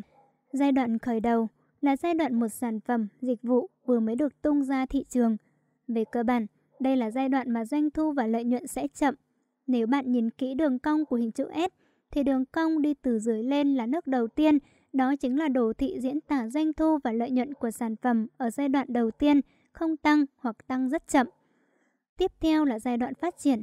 Đây là giai đoạn thứ hai của vòng đời sản phẩm. Thực tế đây là giai đoạn mà doanh thu và lợi nhuận tăng nhanh nhất. Trong giai đoạn này, vì chiến dịch PR và marketing của bạn đã đưa sản phẩm đến với công chúng, nên mọi người sẽ mua sản phẩm của bạn tới tấp. Đồ thị sẽ diễn tả giai đoạn bán hàng tăng mạnh nhất, đạt lợi nhuận cũng như doanh thu cao ngất ngưỡng chính là nấc thứ hai của đường cong S, chiều hướng gia tăng vô cùng mạnh mẽ. Giai đoạn chín mùi. Đến lúc này, doanh thu và lợi nhuận tăng chậm lại và sau đó không tăng nữa. Bạn cần nhận ra thời điểm này để thay đổi sản phẩm dịch vụ với những ý tưởng mới và cách tân hơn để kịp đón nhận những gì sẽ đến. Đồ thị về doanh thu và lợi nhuận giai đoạn này chính là nước thứ ba của đường cong hình chữ S, giai đoạn tăng chậm và kéo sang giai đoạn thứ tư. Giai đoạn suy giảm. Đây là giai đoạn cuối cùng của đường cong S, nước thứ tư và cũng là nước trên cùng của đường cong S đường cong đã đi xuống. Đây cũng chính là thời điểm bạn phải thay đổi sản phẩm, dịch vụ, phương thức kinh doanh cùng hệ thống tiếp thị mới. Đã đến lúc bạn phải thay đổi, đó chính là khẩu hiệu của giai đoạn này khi bạn nhận ra doanh thu và lợi nhuận có vẻ sụt giảm. Vậy là đã đến lúc bạn phải cách tân sản phẩm, cách tân thương hiệu, cách tân công ty cùng đội ngũ nhân sự để bắt đầu lại giai đoạn khởi đầu. Vậy đâu là những điều mà bạn phải cải tiến hàng ngày trước khi nhận thấy sự sụt giảm của doanh thu và lợi nhuận? Thực tế, những nhà lãnh đạo tài ba nhận ra rằng mình cần phải thay đổi trước khi có bất kỳ sự giảm sút nào. Bạn phải chạy theo trước khi mưa đến, chạy khi thấy dấu hiệu gió thổi chứ không phải khi mưa đến rồi mới chạy. Ba yếu tố quan trọng sau đây phải liên tục được cải tiến trước khi bạn thay đổi bất cứ điều gì. Sản phẩm, đội ngũ và hệ thống. Đầu tiên, sản phẩm dịch vụ. Chúng ta nhận thấy rằng sản phẩm dịch vụ là điều đầu tiên cần phải cải tiến hàng ngày, khiến nó trở nên tốt hơn trước khi doanh số sụt giảm. Ở giai đoạn đầu tiên, Nokia là hãng điện thoại di động thống trị thế giới với dòng sản phẩm đẹp về mẫu mã và cả chức năng sử dụng. Khi Apple tuyên bố sẽ cho ra đời dòng sản phẩm điện thoại thông minh smartphone với đặc tính không có bàn phím, hãng Nokia nói đó là một trong những tuyên bố hài nhất trong làng công nghệ từ trước đến giờ. Nokia quyết không thay đổi và tin mẫu điện thoại có bàn phím mới là sản phẩm điện thoại mãi mãi trường tồn. Nhiều năm sau đó, điện thoại thông minh ra đời và Apple đã đúng. Apple đã tạo ra những dòng điện thoại không những không có bàn phím mà còn tích hợp nhiều tính năng như một máy tính sách tay thu nhỏ, mini laptop. Lúc này, thị trường đón nhận những sản phẩm tiên tiến của dòng điện thoại thông minh cùng với việc nhiều hãng điện thoại thông minh khác xuất hiện đã khiến Nokia lao đao. Trước khi bị Microsoft mua lại, Nokia đứng trên bờ vực không biết đi về đâu khi mà trước mắt đầy dẫy dấu hiệu do dự báo ngày tàn sẽ đến. Nokia đã không nhìn thấy những gì sẽ xảy ra trong tương lai và luôn bảo thủ với tư duy cho rằng mình là người đi đầu và hiểu rõ nhất về thị trường cũng như dòng sản phẩm điện thoại do mình tạo ra. Và cuối cùng, Nokia đã thất bại. Tương tự câu chuyện của Nokia, trong làng điện thoại còn có một đại gia khác là Motorola, một trong những hãng sản xuất điện thoại thời kỳ đầu lớn nhất thế giới, với cái tên nghe khá hấp dẫn. Hãng này cũng đã chính thức giải thể bởi không thể chịu thay đổi liên tục trước khi nhận ra năng lực cạnh tranh của mình đã bị đối thủ vượt mặt. Ngày nay chúng ta cũng chứng kiến cảnh tượng Yahoo đang trên đà đi xuống, trong khi Google ngày càng qua mặt nhanh chóng và rồi đã bỏ Yahoo rất xa trên con đường phát triển. Đơn giản vì Yahoo không nhận ra mình phải thay đổi khi sản phẩm của mình đã bị đối thủ qua mặt. Sự thay đổi trong nhu cầu của khách hàng là yếu tố đầu tiên bạn cần phải nhận thấy và cải tiến trước khi doanh thu và lợi nhuận suy giảm. Dấu hiệu cuối cùng của vòng đời sản phẩm suy thoái. 2. Hệ thống Hệ thống vận hành là yếu tố tiêu tốn nhiều chi phí nhất. Một hệ thống cồng kềnh với nhiều nhân sự, nhiều quy trình sẽ khiến doanh nghiệp khởi nghiệp của bạn phát triển chậm chạp. Người ta thường ví những công ty phát triển lâu đời như con voi đang đi, nhưng bạn cần biết rằng để con voi đó di chuyển chắc chắn từng bước một là cả một sự thay đổi, cải tiến không ngừng ở từng chức năng, từng bộ phận trong con voi đó. Để một doanh nghiệp phát triển bền vững, không thể thiếu hình bóng của một hệ thống vận hành tối ưu. Sản phẩm, dịch vụ có chất lượng ổn định, lãng phí được giảm thiểu tới mức thấp nhất có thể. Con người vận hành hệ thống đồng bộ, giảm thiểu rủi ro. Cải tiến tối ưu hóa hệ thống vận hành sẽ giúp doanh nghiệp chuẩn bị đón đầu giai đoạn suy giảm một cách tốt nhất. Nói đơn giản hơn là hạ cánh an toàn và ít rủi ro nhất. Hãy xây dựng một hệ thống vận hành tốt nhất và liên tục cải tiến nó, để bạn và những người đồng sáng lập tập trung vào việc nghiên cứu những sản phẩm dịch vụ mới chất lượng hơn, tốt hơn và tạo ra nhiều sự khác biệt cho doanh nghiệp của bạn. 3. Đội ngũ Đội ngũ là một trong những yếu tố quan trọng góp phần tạo nên sự phát triển của một doanh nghiệp. Có một câu chuyện rất hay như thế này. Một chuyên gia đào tạo về chủ đề bán hàng và phát triển doanh nghiệp gặp một chủ doanh nghiệp có đội ngũ nhân sự làm việc eo uột. Chuyên gia này hỏi ông chủ rằng, tại sao anh không đào tạo nhân sự để gia tăng sức cạnh tranh và năng lực doanh nghiệp nội bộ? Ông chủ doanh nghiệp trả lời, nếu đào tạo để gia tăng năng lực của nhân viên lên tầm cao mới rồi, nhân viên lại ra đi thì có phải tốn công không? Người chuyên gia ấy đã nói một câu khiến ông chủ phải ngẩn người. Nếu anh không đào tạo nhân sự thì những nhân sự không được đào tạo ở lại công ty mới là điều nguy hiểm. Nghe tới câu đó, chủ doanh nghiệp đã nhận ra rằng phát triển đội ngũ là công việc vô cùng cấp thiết và phải làm ngay lập tức. Cách tốt nhất và gần như duy nhất cho đến bây giờ để doanh nghiệp phát triển đội ngũ chính là đào tạo. Sau khi hiểu ra vấn đề, ông chủ doanh nghiệp đã mời vị diễn giả đó về doanh nghiệp của mình để đào tạo nhân viên với chi phí 500 đô la Mỹ cho 2,5 giờ huấn luyện. Một năm sau đó, doanh số của doanh nghiệp này đã tăng gấp đôi và công ty sở hữu được một đội ngũ lúc nào cũng đầy nhiệt huyết, sẵn sàng phấn đấu hết mình cho công ty. Những công ty có hiệu quả cao thường dành một khoản chi phí rất lớn để đầu tư cho đào tạo. Bạn cũng nên làm theo cách đó, bởi nếu không, bạn sẽ phải trả giá bằng những sai sót mà phải tốn rất nhiều tiền bạc và thời gian để sửa chữa, khắc phục. Có một đội ngũ có khả năng thích ứng nhanh với môi trường kinh doanh thay đổi liên tục như hiện nay là điều mà bất kỳ người chủ doanh nghiệp nào cũng mong muốn. Vì thế đội ngũ là một trong những yếu tố bạn cần phải cải tiến, đào tạo, huấn luyện kèm cặp liên tục.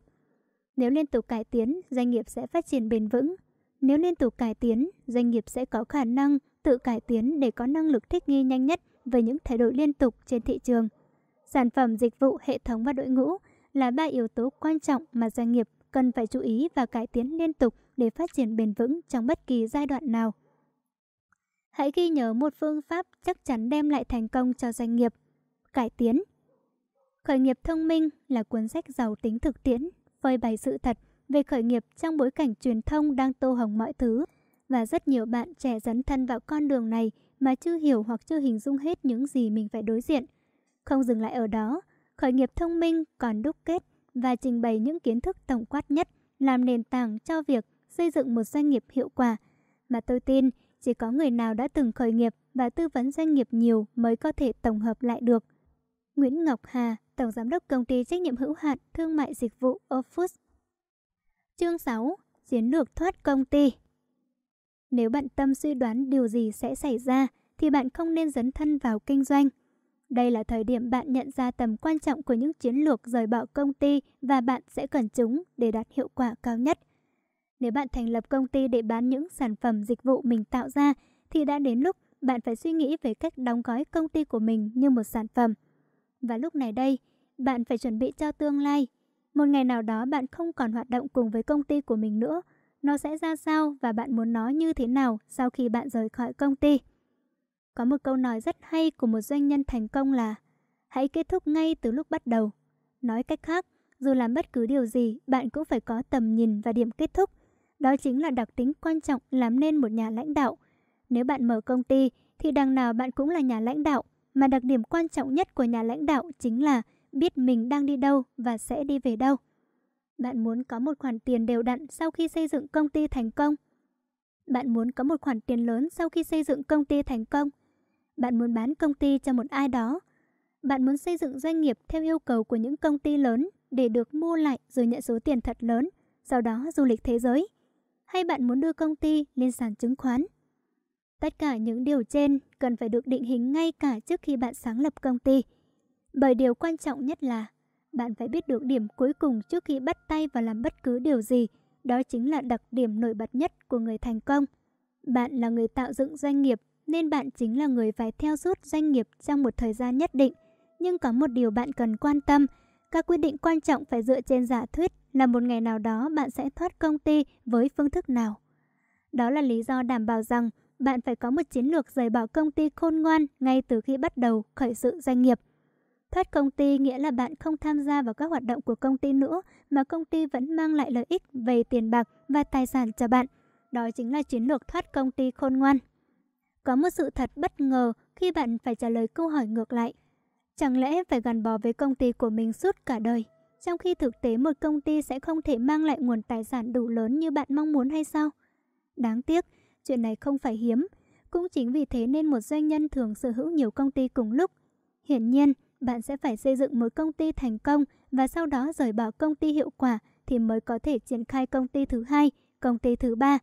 Đây chính là sự lựa chọn khôn ngoan đóng gói công ty bạn xây dựng như một sản phẩm và sau đó rời bỏ công ty mà công ty vẫn là cái máy in tiền đều đặn mang về cho bạn thu nhập lớn về sau. Chiến lược thoát khỏi công ty thực chất là tinh thần bắt đầu làm việc từ điểm kết thúc. Tinh thần làm việc này vô cùng quan trọng, quan trọng đến nỗi nó trở thành một triết lý sống dành cho các nhà lãnh đạo. Có một câu chuyện thú vị về cuộc đời và sự nghiệp của Steve Jobs, người sáng lập và làm nên danh tiếng của Apple, hãng công nghệ lớn nhất thế giới hiện nay – vào thời thanh niên, năm 17 tuổi, ông đã đọc được một câu chuyện và nó đã thay đổi cuộc đời ông. Câu chuyện viết, vào mỗi buổi sáng, bạn đứng trước gương và tự nói với mình, nếu hôm nay là ngày cuối cùng của cuộc đời tôi, tôi có thể làm những điều tôi đang làm nữa hay không? Đến một ngày nào đó, bạn sẽ đúng. Steven Jobs chia sẻ, kể từ năm 17 tuổi, ngày nào tôi cũng đứng trước gương và nói với mình rằng nếu hôm nay là ngày cuối cùng của cuộc đời, tôi có làm những điều tôi đang làm không? Nếu câu trả lời là không trong cùng nhiều ngày, tôi biết mình phải thay đổi. Và sự thật từ trước đến giờ, tôi chưa hề hối hận về những gì mình đã làm. Câu nói nổi tiếng mà Steven Jobs để lại cho hậu thế là Nếu hôm nay là ngày cuối cùng của cuộc đời bạn, bạn có tiếp tục những điều bạn từng làm không? Và trong toàn bộ chương này của quyển sách, có một câu hỏi cũng dành cho bạn. Nếu hôm nay là ngày cuối cùng của cuộc đời mình, bạn có tiếp tục xây dựng công ty như bạn đang bắt đầu xây dựng không? Nếu câu trả lời là có, thì bạn nên bắt đầu. Nếu câu trả lời là không, thì bạn cần phải xem lại. Bây giờ có một câu hỏi còn hóc búa hơn nữa. Bạn sẽ phải kết thúc công ty mình đã xây dựng như thế nào? Khi bạn không còn làm ở công ty mình xây dựng nữa thì sẽ như thế nào? Nếu bạn không thể trả lời cho câu hỏi này, thì có một câu nói rất hay cũng của Steven Jobs tặng bạn, đó là Hãy cứ khao khát, hãy cứ dại khờ. Hay nói theo kiểu của Richard Branson là Mặc kệ nó, làm tới đi. Hãy làm đi rồi cuối cùng sẽ có đường đi. Tuy nhiên, nếu bạn muốn tìm hiểu giải pháp cuối cùng về chiến lược thoát khỏi công ty thì sau đây có thể là câu trả lời. Có 3 chiến lược thoát công ty được áp dụng bởi hầu hết những doanh nhân thành công mà bạn cũng có thể áp dụng cho chính mình. Nói cách khác, ba cách thoát công ty phổ biến sau đây sẽ cho bạn biết bức tranh cuối cùng mà bạn sẽ phải thực hiện khi doanh nghiệp hoàn tất. Bạn muốn có một khoản tiền kha khá và đều đặn sau khi rời khỏi thương trường. Bạn muốn cùng với tổ chức cá nhân khác xây dựng công ty hùng mạnh hơn. Tất cả đều phụ thuộc vào cách thoát công ty của bạn. Nếu bạn muốn kết thúc những mệt mỏi khi điều hành một công việc thì thoát công ty bằng cách thông báo phá sản là chiến lược dành cho bạn. Sau đó, hãy quay về con đường làm thuê chuyên nghiệp. Nếu bạn muốn có một số tiền lớn để được tự do và làm những điều mình yêu thích, thì việc bán toàn bộ công ty sau khi hoàn tất là chiến lược thoát công ty dành cho bạn. Bây giờ, chúng ta bàn đến chi tiết từng chiến lược thoát công ty. Chiến lược thoát công ty thứ nhất, bán một phần công ty. Bạn có thể bán công ty cho những tổ chức cá nhân có nhu cầu mua lại trên thị trường. Bán một phần công ty có thể là một trong những chiến lược thoát khỏi công ty khéo léo nhất. Khi bán một phần công ty, bạn có quyền chọn tổ chức cá nhân thâu tóm công ty. Làm thế nào để bạn chọn đúng tổ chức cá nhân mua lại công ty của mình? Họ có thể mua công ty của bạn để mở rộng thị trường, tìm kiếm thị trường mới từ công ty, đưa ra sản phẩm mới cho khách hàng của công ty, hoặc đơn giản là bạn bán một phần công ty để tìm kiếm người cùng đi đoạn đường dài phía trước với những năng lực mà bạn không có. Bạn thoát công ty ở những chức năng, bộ phận không phải sở trường của bạn. Một trong những lợi ích quan trọng của việc bán một phần công ty là tổ chức cá nhân mua lại sẽ phát triển thêm lượng khách hàng với sản phẩm cũ hoặc sản phẩm mới, góp phần mở rộng thêm thị trường, đồng thời có thể lấy sản phẩm, dịch vụ của bạn bán trong thị trường của tổ chức cá nhân đã mua lại công ty của bạn. Đồng thời, bạn có thể sẽ có một ban lãnh đạo tuyệt vời hơn để điều hành, đưa doanh nghiệp phát triển vượt bậc. Nhưng việc bán một phần công ty cũng có mặt trái của nó. Nếu không có sự thống nhất, hòa hợp giữa bạn và tổ chức cá nhân mua một phần công ty của bạn, thì chiến lược công ty sẽ thay đổi. Công ty sẽ không còn đi theo định hướng ban đầu của bạn nữa. Đội ngũ của tổ chức cá nhân mua lại có thể sẽ phá hủy tất cả những hệ thống, quy trình, đội ngũ mà bạn đã từng xây dựng và kết thúc luôn sự nghiệp của bạn. Nếu bạn muốn đưa công ty lên sàn chứng khoán thì nên làm như thế nào? Giải pháp IPO, phát hành cổ phiếu ra công chúng lần đầu tiên cũng là một lựa chọn dành cho bạn. Điểm lưu ý trong chiến lược thoát này là hãy tìm cho doanh nghiệp của mình một tổ chức cá nhân phù hợp về tầm nhìn, sứ mệnh và chiến lược để giúp doanh nghiệp ngày càng phát triển. Bạn được quyền lựa chọn. Ưu điểm Nếu doanh nghiệp của bạn có sự khác biệt đặc trưng, bạn sẽ tìm được những tổ chức cá nhân cùng đồng hành và giúp doanh nghiệp của bạn phát triển vượt bậc. Bạn nhận được một khoản tiền lớn sau khi bán một phần công ty. Nhược điểm Bán một phần công ty thường dẫn đến tình trạng lộn xộn, khó khăn khi các giá trị văn hóa và các hệ thống cũ mới xung đột. Bán một phần công ty nhưng không thỏa thuận rõ ràng ngay từ đầu sẽ làm bạn khó chịu trong suốt thời gian cùng điều hành doanh nghiệp. Chiến lược thoát công ty thứ hai, phá sản. Có người sẽ đặt câu hỏi, đây cũng là một chiến lược thoát công ty sao? Vâng, đây cũng là một cách có vẻ như không được tốt lắm và hẳn là rất ít người muốn sử dụng tới nó. Tuy nhiên, bạn vẫn phải nên dành thời gian để tham khảo qua. Ngay cả khi đã là một chủ doanh nghiệp, bạn vẫn có quyền lựa chọn một cuộc sống như thế nào là đủ. Nếu bạn nói đủ thì nó là đủ. Nếu bạn thông báo công ty phá sản, tất nhiên mọi khoản tiền từ tài sản của công ty phải được dùng để trả nợ. Phần còn lại được chia cho các cổ đông nếu bạn có các cổ đông khác và chắc chắn rằng họ xứng đáng được nhận phần của mình vì những gì họ đóng góp cho công ty trong thời gian hợp tác. Điểm lưu ý trong chiến lược thoát công ty này là hãy phá sản một cách khôn ngoan và hạn chế rủi ro đến mức thấp nhất. Hãy tìm hiểu kỹ những vấn đề liên quan khi bạn quyết định phá sản. Ưu điểm, dễ dàng, không còn phải bận tâm về bất kỳ điều gì liên quan đến công ty, dành thời gian cho cuộc sống cá nhân nhiều hơn. Nhược điểm, bạn có muốn thành lập công ty chỉ để thanh lý hay không? Chắc chắn là không, vì công ty giống như một đứa con tinh thần của bạn. Bạn dồn hết tất cả tâm huyết, thời gian, sức lực để gây dựng nó. Chiến lược này chỉ khiến bạn mất đi khoảng thời gian và sức lực quý báu mà thôi. Bạn không còn được sự tin tưởng của cổ đông, khách hàng, nhà cung cấp và nhân viên. Sau này, khi bạn thành lập một doanh nghiệp khác, họ sẽ e dè và có một sự ái ngại nhất định khi làm việc với bạn. Chiến lược thoát công ty thứ ba, bán toàn bộ công ty. Thường thì công ty của bạn được bán cho một tổ chức cá nhân nào đó bên ngoài công ty. Tuy nhiên cũng có khi người mua không đến từ bên ngoài, bạn cũng có thể bán doanh nghiệp của mình cho nhân viên hoặc người quản lý hiện tại. Có 3 trạng thái chiến lược thoát này. Thứ nhất, công ty bạn đang ăn nên làm ra và trên thị trường có những tổ chức cá nhân đang có ý định mua lại toàn bộ công ty bạn. Bạn sẽ có hai sự lựa chọn, một là giữ công ty lại và điều hành theo ý mình, hai là bán lại công ty để tổ chức cá nhân đó điều hành hoàn toàn và bạn có khoản tiền tương xứng và thời gian để thành lập một doanh nghiệp khác với một lĩnh vực, sản phẩm khác mà bạn yêu thích. Thứ hai, nếu bạn cảm thấy đã đủ, đã đến lúc nghỉ ngơi, dành thời gian cho bản thân và gia đình của mình, thì chiến lược thoát này là một chiến lược đáng để bạn nghĩ tới. Khi bán toàn bộ công ty, bạn sẽ có một khoản tiền và thời gian để làm những điều yêu thích thay vì mải mê chinh chiến. Thứ ba, công ty bạn không phát triển theo ý muốn vì một số lý do đến từ cách quản lý nguồn tài chính của bạn. Nhưng có những tổ chức cá nhân thấy được tiềm năng phát triển của công ty bạn, họ sẽ đề xuất mua lại. Nếu bạn muốn đứa con tinh thần của mình được nuôi dưỡng bởi một người tốt hơn, nó vẫn sẽ tồn tại nhưng chỉ là thay đổi chủ thì đây là chiến lược thoát công ty mà bạn nên nghĩ tới vì nhân viên, vì khách hàng, cổ đông cùng sáng lập của bạn. Chứ đừng vì sự ích kỷ bản thân mà đưa doanh nghiệp của mình đi đến lụi tàn. Điểm lưu ý đối với chiến lược thoát này là nếu bạn đang nắm quyền quyết định thì hãy tìm kiếm một tổ chức cá nhân có thể trả cho bạn cái giá cao nhất khi bán toàn bộ công ty và họ cam kết sẽ đi đúng định hướng phát triển của bạn nếu có thể.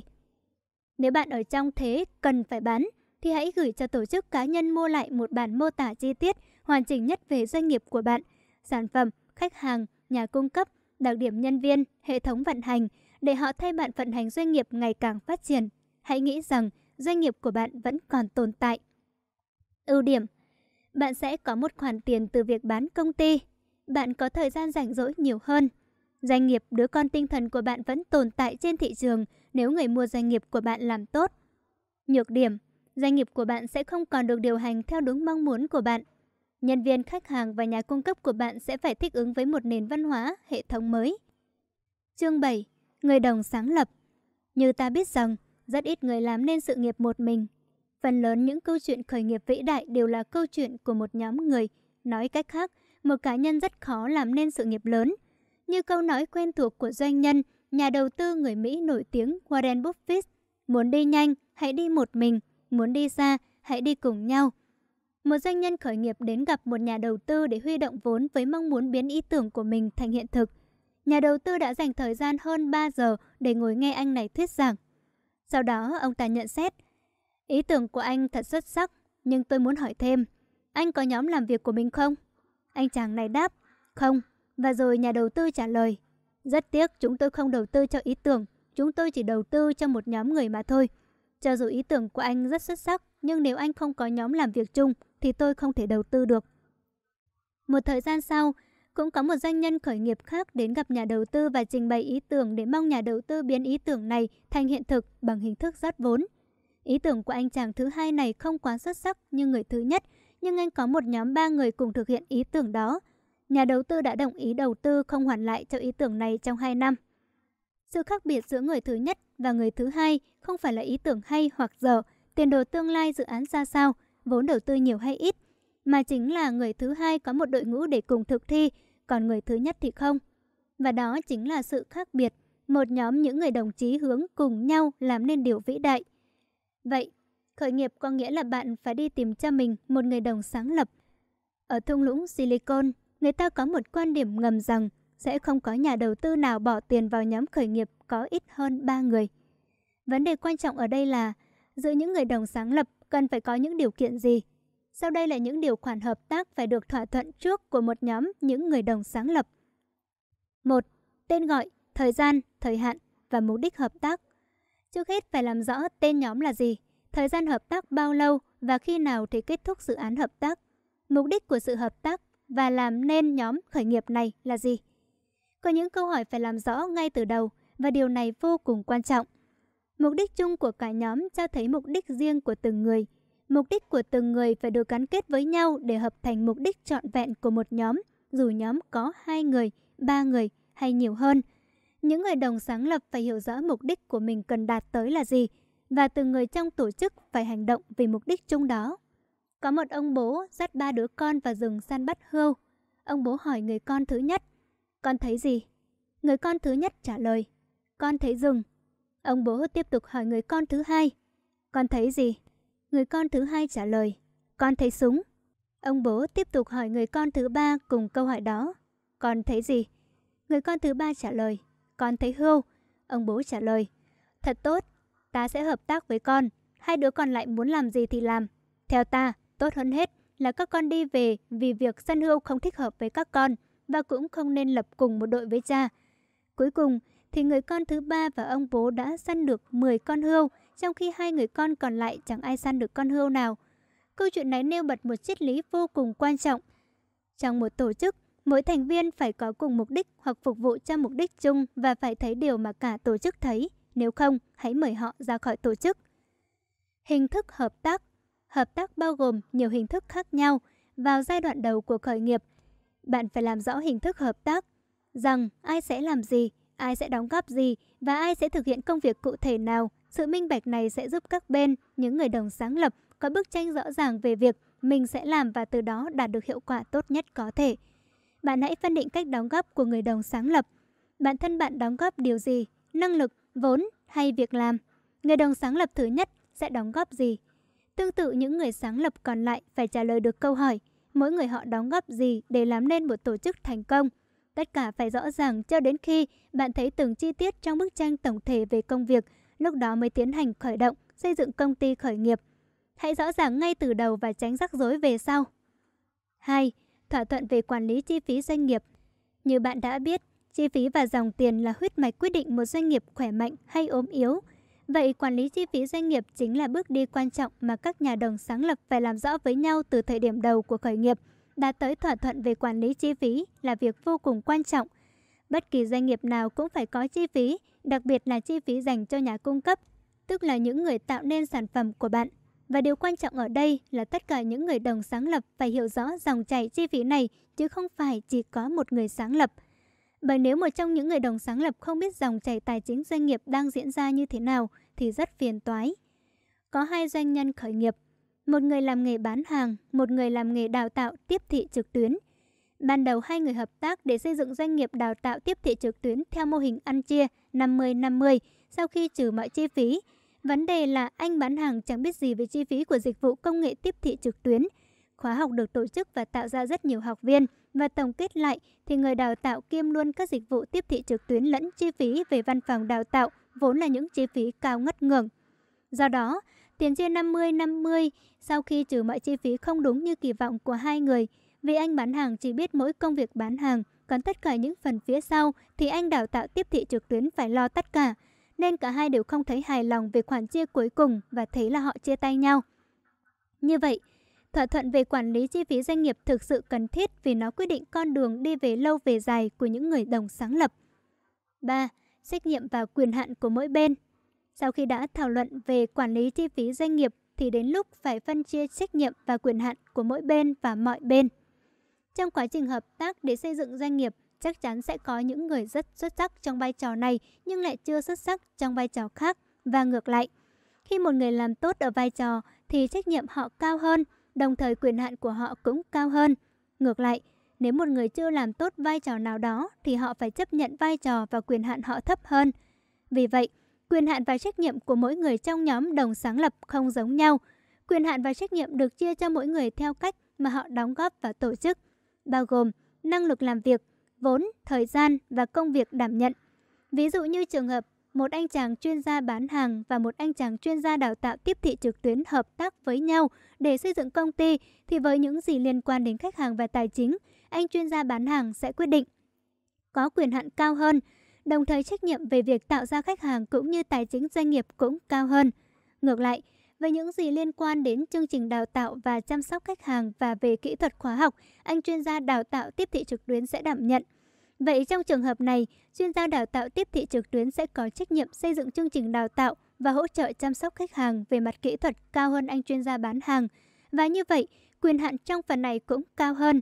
Đến một lúc nào đó, cả hai anh cũng phải kết hợp với chuyên gia marketing để tăng doanh số và tiếng tăm doanh nghiệp. Khi đó, cả hai người phải phân chia trách nhiệm và quyền hạn cho bên thứ ba. Trong mọi trường hợp, điều này có nghĩa là quyền hạn song hành với trách nhiệm quyền hạn nhiều hơn đồng nghĩa với trách nhiệm nhiều hơn và ngược lại. 4. Thống nhất phương pháp kế toán được sử dụng. Kế toán là một phần không thể thiếu của mọi doanh nghiệp, dù là doanh nghiệp khởi nghiệp hay doanh nghiệp đã đi vào hoạt động lâu dài. Do đó, ngay từ đầu, những người đồng sáng lập sẽ phải thống nhất phương pháp kế toán được sử dụng, tức là xây dựng dòng chảy tài chính dựa trên thu chi và mối quan hệ tài chính của doanh nghiệp với nhà nước như thế nào. 5. Lương và lợi ích của mỗi bên sau khi thống nhất phương pháp kế toán được sử dụng, thì đã đến lúc các bên phải bàn bạc với nhau về chuyện lương và lợi ích của mỗi thành viên sáng lập. Thường thì lương trong giai đoạn khởi nghiệp không cao lắm, và lợi ích thì cũng phải thỏa thuận mới ra được kết quả. Ít khi nào, lương và lợi ích trong giai đoạn đầu của doanh nghiệp lại đạt được mục tiêu như mong muốn. Đó là lý do vì sao việc này càng rõ ràng ngay từ đầu càng tốt. Hãy thận trọng với điều này. Đôi khi bạn cần phải dung hòa tất cả những gì bạn có để xây dựng nên công ty thành công, chấp nhận làm việc không lương trong suốt thời gian dài và không quan tâm đến lợi ích cá nhân trước mắt để doanh nghiệp cất cánh. 6. Chia lời và chia lỗ Trong khởi nghiệp, người ta có câu nói rằng luôn tin tưởng vào những điều tốt đẹp nhất nhưng luôn phải chuẩn bị cho những điều tồi tệ nhất. Bạn có thấy rằng khi có lời thì ai cũng hào hứng, nhưng khi doanh nghiệp lỗ thì mấy ai đón nhận hay không? Đó là lý do ta phải chú ý đến điều này trong mọi trường hợp. Hãy đặt việc chia lời và chia lỗ dành cho mọi người đồng sáng lập. Có nhiều nguyên tắc chia lời và lỗ khác nhau, nhưng thường là theo nguyên tắc. Nếu lời được chia như thế nào thì lỗ cũng được chia như thế đó. Điều này trở nên hợp lý khi những người đồng sáng lập là những người biết rõ mình là ai, làm gì, đóng góp những gì và sẽ nhận lại những gì. Có một phương pháp chia lời và lỗ khác nữa. Nếu đóng góp năng lực cốt lõi thì không đồng thời góp vốn, nếu đóng góp vốn thì ít khi nào đóng góp việc làm. Nếu đóng góp việc làm thì ít khi nào đóng góp vốn và năng lực cốt lõi. Khi lời thì nguồn vốn được chia, quy đổi thành tiền cho những đồng sáng lập đầu tư về năng lực cốt lõi, đầu tư về vốn và đầu tư về việc làm. Ngược lại, khi lỗ thì người đóng góp vốn sẽ mất tiền. Người đóng góp năng lực cốt lõi và việc làm không mất tiền và mất thời gian, công sức cho dự án chung này. Nói chung, đã lỗ thì mỗi thành viên sáng lập không mất cái này cũng sẽ mất cái kia, đó là một hình thức chia lời và lỗ khác. Và dù thế nào đi chăng nữa, thì việc chia lời và lỗ phải được đặt rõ ràng trên bàn đàm phán của những nhà đồng sáng lập doanh nghiệp ngay từ những ngày đầu tiên. 7. Chia tay Không những việc chia lời và lỗ cần được đặt trên bàn đàm phán ngay từ giây phút đầu tiên khi khởi nghiệp, mà chính lúc này cũng phải nói điều kiện chia tay. Câu chuyện khởi nghiệp cũng giống như câu chuyện của cặp đôi yêu nhau, có kết hôn thì cũng có ly hôn. Tại sao mới bắt đầu đã bàn đến chuyện chia tay? Ngày nay người ta có luật kết hôn và cũng có luật ly hôn để phân chia tài sản những điều liên quan. Vì vậy, những người đồng sáng lập cũng cần phải ký kết với nhau trước những nguyên tắc chung khi thành lập doanh nghiệp và khi chia tay doanh nghiệp. Nếu xem dự án khởi nghiệp là con đường lâu dài, thì những người đồng sáng lập thực sự là những cá nhân kết hôn với nhau để làm nên sự nghiệp lớn. Nếu có luật ly hôn thì cũng phải có luật chia tay cho doanh nghiệp. Trên thực tế, những điều cần thỏa thuận trước là khi hợp tác với nhau thì cùng làm vì mục đích gì và chiến đấu vì mục đích gì và có những điều kiện gì. Thực tế những mục đích và điều kiện ngược lại sẽ khiến cho những người đồng sáng lập không thể tiếp tục chiến đấu cùng nhau được nữa, đó là lúc họ phải chia tay. Thay vì phải đợi một quãng thời gian làm việc với nhau mới biết lý tưởng và điều kiện không hợp nhau rồi chia tay, thì điều này nên được đưa lên bàn đàm phán ngay khi khởi sự doanh nghiệp. Thực tế, Những điều kiện chia tay được thỏa thuận ngay từ lúc đầu sẽ giúp những người đồng sáng lập không tùy tiện vi phạm các nguyên tắc đã đặt ra. Đó cũng chính là cách xây dựng doanh nghiệp bền vững, trường tồn với thời gian.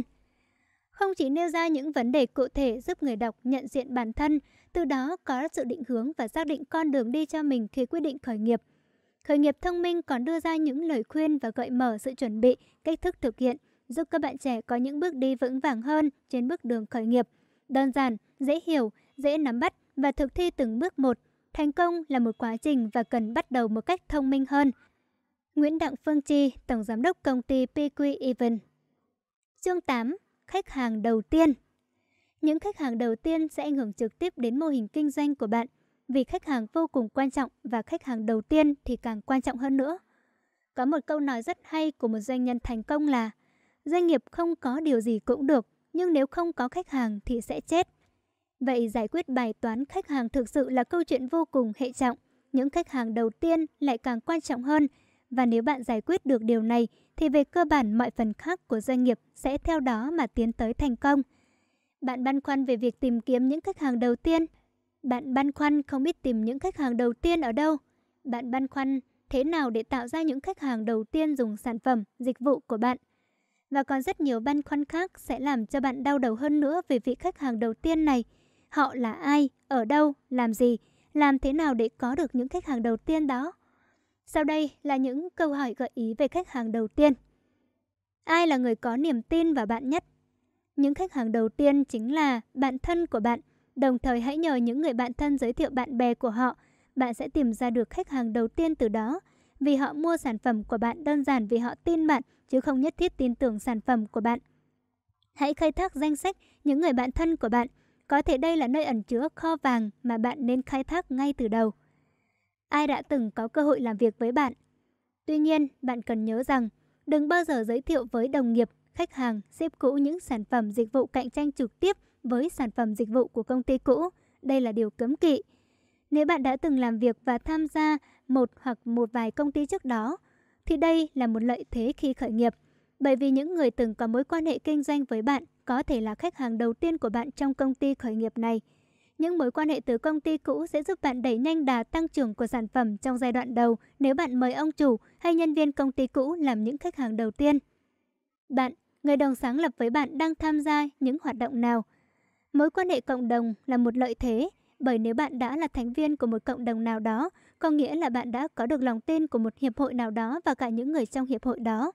Nó là cơ hội thuận lợi để bạn giới thiệu sản phẩm của mình và họ là khách hàng đầu tiên. Họ dùng sản phẩm bởi vì họ tin tưởng bạn hơn là tin sản phẩm, nhưng điều đó cũng tốt chứ sao không? Các tổ chức thương mại lại càng tuyệt vời hơn bởi họ là những người có nhận thức khá tốt về kinh doanh cũng như giá trị mà công việc kinh doanh mang lại cho xã hội. Hãy mời họ dùng những sản phẩm để trở thành khách hàng đầu tiên. Thứ tư, những danh thiếp mà bạn lưu trữ trong thời gian vừa qua. Trong suốt thời gian tạo dựng và duy trì các mối quan hệ, bạn đã thu thập được rất nhiều danh thiếp của các đối tác, bạn bè, đồng nghiệp, nhà cung cấp, khách hàng và đây chính là thời điểm bạn nên sử dụng chúng. Chính từ những mối quan hệ đã có trước đây và dựa trên cơ sở niềm tin đã có nên họ chắc chắn là những người ủng hộ sản phẩm hay dịch vụ của bạn đầu tiên. Hoặc ít ra, họ cũng đưa những góp ý và phản hồi tích cực cho bạn để cải thiện và nâng cao chất lượng sản phẩm hay dịch vụ. Rất nhiều người có thói quen đợi đến khi có việc mới làm nóng lại mối quan hệ và việc này thường làm mất lòng những người bạn của họ. Kinh nghiệm cho thấy rằng bạn nên thường xuyên liên hệ với những người mà bạn có danh thiếp. Đặc biệt hiện nay, với sự hỗ trợ của công nghệ thông tin, việc này vô cùng dễ dàng và thuận lợi. Ông cha ta có câu, giàu vì bạn, sang vì vợ. Hãy luôn ghi nhớ điều này và áp dụng nó một cách thông minh vào cuộc sống và các vấn đề kinh doanh khác. 5. Ai, khu vực nào để khách hàng có thể dùng thử sản phẩm, dịch vụ của bạn? Cần xác định rõ đối tượng và địa điểm để khách hàng có thể dùng thử sản phẩm và dịch vụ của bạn. Việc dùng thử này hết sức quan trọng, đặc biệt với các sản phẩm lần đầu tiên có mặt trên thị trường và mang tính giáo dục. Hãy nhớ và luôn dành một khoản ngân sách cũng như nguồn lực ban đầu để làm việc này. Bây giờ, bạn đã có một danh sách khách hàng tiềm năng, vậy bạn làm thế nào để tiếp cận danh sách này và thu hút những khách hàng đầu tiên? Sau đây là một vài cách hữu ích mà bạn có thể bắt đầu. Gửi email để giới thiệu về sản phẩm, dịch vụ của bạn. Cung cấp thông tin chi tiết về sự khác biệt, tính năng nổi trội và những ưu đãi dành riêng cho họ. Gọi điện thoại để giới thiệu về sản phẩm dịch vụ của bạn và hãy đặt một cuộc hẹn để có thể trình bày trực tiếp về sản phẩm dịch vụ của mình. Hãy nên nhớ rằng truyền thông trực tiếp luôn là cách truyền thông hiệu quả nhất. Khi đã có cơ hội gặp trực tiếp khách hàng tiềm năng thì đừng bỏ lỡ cơ hội nhé, phần còn lại phụ thuộc vào bạn. Xây dựng một chương trình dùng thử để những khách hàng tiềm năng có thể trải nghiệm sản phẩm, dịch vụ của mình. Bạn biết rồi đấy, ai trong chúng ta cũng đều e rè khi sử dụng một sản phẩm, dịch vụ mới. Vì vậy, hãy để họ trải nghiệm sản phẩm, dịch vụ của bạn. Chạy một chương trình dùng thử với chi phí tốt nhất chính là cách để bạn tồn tại. Với những biện pháp nêu trên, chắc chắn bạn sẽ tìm ra được khách hàng đầu tiên của mình. Việc tạo ra những khách hàng đầu tiên là bước đi quan trọng, hình thành nên những bước đi tiếp theo vững chắc hơn cho doanh nghiệp. Những ngày đầu khởi nghiệp vô cùng gian nan, nhưng nếu bạn có được những khách hàng đầu tiên tin dùng sản phẩm của mình thì xem như bạn đã thành công một nửa trong sự nghiệp. Một nửa còn lại là bạn có quyết tâm làm đến cùng với mô hình kinh doanh bạn chọn hay không. Doanh nhân khởi nghiệp cần phải có tinh thần đáp đền tiếp nối. Việc doanh nghiệp muốn có khách hàng đầu tiên, đòi hỏi doanh nhân hay doanh nghiệp cần phải cho đi khá nhiều để nhận được những cái gật đầu đồng ý làm người đầu tiên sử dụng sản phẩm dịch vụ, đồng thời đưa ra những phản hồi cho sản phẩm dịch vụ trong thời gian đầu. Cho đi để được nhận lại nhiều hơn là một trong những thông điệp quan trọng mà tác giả quyển sách này muốn chia sẻ cho các doanh nhân khởi nghiệp để có được khách hàng đầu tiên, vì không có khách hàng nào muốn mình trở thành chuột bạch hay vật thí nghiệm bất đắc dĩ cả. Người thành công không phải là người mạnh hơn, cũng không phải là người thông minh hơn, mà là người tin rằng mình là người thành công và đi đến cuối con đường dù có phải trải qua bao nhiêu thất bại. Tôi tin rằng sau khi nghiền ngẫm về những câu chuyện mà tác giả mang lại trong cuốn sách này, các bạn sẽ thấy rằng thành công trong khởi nghiệp không phải đến từ những thiên tài hay vận may, mà thay vào đó là một chuỗi kiến thức và quy trình khoa học đã được đúc kết để mọi người có thể làm theo. Đặc biệt là với những người đang ấp ủ một đam mê và khát khao biến đam mê ước mơ của mình thành hiện thực. Đoàn Thiên Phúc, Tổng Giám đốc Công ty Citec Việt Chương 9. Gọi vốn Một ý tưởng khởi nghiệp chỉ trở thành hiện thực khi có đủ điều kiện tài chính để có thể triển khai. Nhưng nếu để có đầy đủ tài chính rồi mới khởi nghiệp hoặc có tiền tiết kiệm đủ để khởi nghiệp, trong trường hợp bạn không có sự hỗ trợ từ gia đình, thì khi nào bạn mới có thể khởi nghiệp? Với sự thua kém cả về tuổi đời, kinh nghiệm vốn, bạn sẽ triển khai ý tưởng khởi nghiệp của mình như thế nào? Thực tế, vốn là yếu tố đầu tiên và sống còn của doanh nghiệp trong buổi đầu. Hơn nữa, để bắt đầu bất kỳ dự án nào, bạn đều cần có vốn. Nhiều doanh nhân khởi nghiệp có ý tưởng táo bạo đã bế tắc khi không có vốn để khởi sự doanh nghiệp. Vốn đóng vai trò quan trọng trong mọi mặt của kinh doanh. Khi bạn bước lên con thuyền khởi nghiệp, chắc chắn bạn sẽ gặp khó khăn về vốn. Vì thế, chọn giải pháp gọi vốn, kêu gọi đầu tư là bước đi quan trọng để tạo dựng sự nghiệp kinh doanh thành công. Sau đây là ba khái niệm gọi vốn và cũng là ba hình thức đầu tư được các nhà khởi nghiệp trên toàn thế giới hiện nay thực hiện. 1. Gọi vốn cộng đồng Khái niệm gọi vốn cộng đồng khá thông dụng với các bạn khởi nghiệp ở nhiều nước trên thế giới, nhưng hơi mới mẻ ở Việt Nam. Đây là hình thức đầu tiên và cũng là một hình thức vô cùng thú vị mà những người khởi nghiệp hay dùng để kêu gọi vốn. Thông thường, hình thức gọi vốn này áp dụng cho các sản phẩm được cộng đồng yêu thích. Những nhà đầu tư, những người góp vốn từ cộng đồng cũng chính là những người tham gia sẽ giúp dự án lan tỏa sâu rộng hơn trong cộng đồng. Được nhiều người biết đến và có khả năng chính những nhà đầu tư cộng đồng sẽ tiếp tục PR để dự án phát triển. Thông thường các doanh nghiệp khởi nghiệp nhỏ mới bắt đầu hay chuyên về dòng sản phẩm nhất định sẽ chọn hình thức kêu gọi vốn dạng này với ưu điểm là tiếp cận tới số đông nhà đầu tư mà vẫn không bị mất phần trăm sở hữu công ty. Cách gọi vốn này cũng có thể giúp các nhà khởi nghiệp thử nghiệm sản phẩm hay ý tưởng của mình trên thị trường. Thứ nhất, gọi vốn cộng đồng thường bắt đầu qua nền tảng các website như Kickstarter, Indigo hay các website của chính những người kêu gọi vốn. Ngày nay, các kênh truyền thông qua Internet đã mở cửa và giúp cho việc tiếp cận cộng đồng, những nhà đầu tư trở nên vô cùng hiệu quả. Nhờ thế, các doanh nghiệp khởi nghiệp có thể kêu gọi vốn dễ dàng qua Internet. Tiếp theo, chủ sở hữu các ý tưởng sản phẩm chia sẻ thông tin kêu gọi cộng đồng đầu tư cho dự án. Thứ ba, những nhà đầu tư sẽ góp một khoản tiền từ vài triệu đồng đến vài trăm triệu đồng và nhận được một phần thưởng tùy theo mức độ hỗ trợ. Những nhà đầu tư cộng đồng sẽ nhận được phần thưởng và có thể là quà lưu niệm của dự án, giảm giá dịch vụ hay bữa ăn tối với chủ đầu tư dự án. Với hình thức này, bạn sẽ quy tụ được lượng người đông đảo cùng tham gia dự án của mình. Không nhất thiết họ phải là những nhà đầu tư chuyên nghiệp, mà đơn giản họ tham gia cuộc chơi vì họ thấy vui là được. Với số tiền không phải là quá nhiều thì mọi người đều có thể tham gia được. Nhờ sử dụng hình thức gọi vốn cộng đồng, chủ dự án có lợi vì không mất phần trăm cho các nhà đầu tư, không mất thời gian đi tìm nhà đầu tư mà còn gây dựng được nhóm khách hàng tiềm năng từ những người đang đóng góp hoặc là dõi theo dự án. Ở nước ngoài, hình thức gọi vốn cộng đồng này khá thịnh hành và phát triển. Những doanh nghiệp khởi nghiệp bắt đầu với dự án nhỏ, sản phẩm được mọi người yêu thích và tiếp cận cộng đồng trên diện rộng sẽ quy tụ được cộng đồng lớn với hình thức gọi vốn cộng đồng này. 2. Nhà đầu tư thiên thần Chỉ với tên gọi nhà đầu tư thiên thần, hẳn bạn đã có thể hình dung ra họ là những người như thế nào rồi. Họ có nhiều tiền, đúng, họ có nhiều tiền thì mới đầu tư cho doanh nghiệp của bạn. Nhưng họ còn là một thiên thần khi dám đầu tư cho doanh nghiệp bạn. Một doanh nghiệp có thể chưa có kết quả rõ ràng nhưng đã có một ý tưởng và mô hình kinh doanh rõ ràng. Nhà đầu tư thiên thần có thể là tổ chức, nhóm hoặc cá nhân. Đây thực sự là may mắn của bạn nếu bạn gặp được nhà đầu tư thiên thần, vì thực sự họ là thiên thần của những nhà khởi nghiệp. Những nhà đầu tư thiên thần thường hướng đến mục tiêu phát triển cộng đồng hơn là đạt được lợi ích về lợi nhuận, và đó cũng là may mắn của những nhà khởi nghiệp.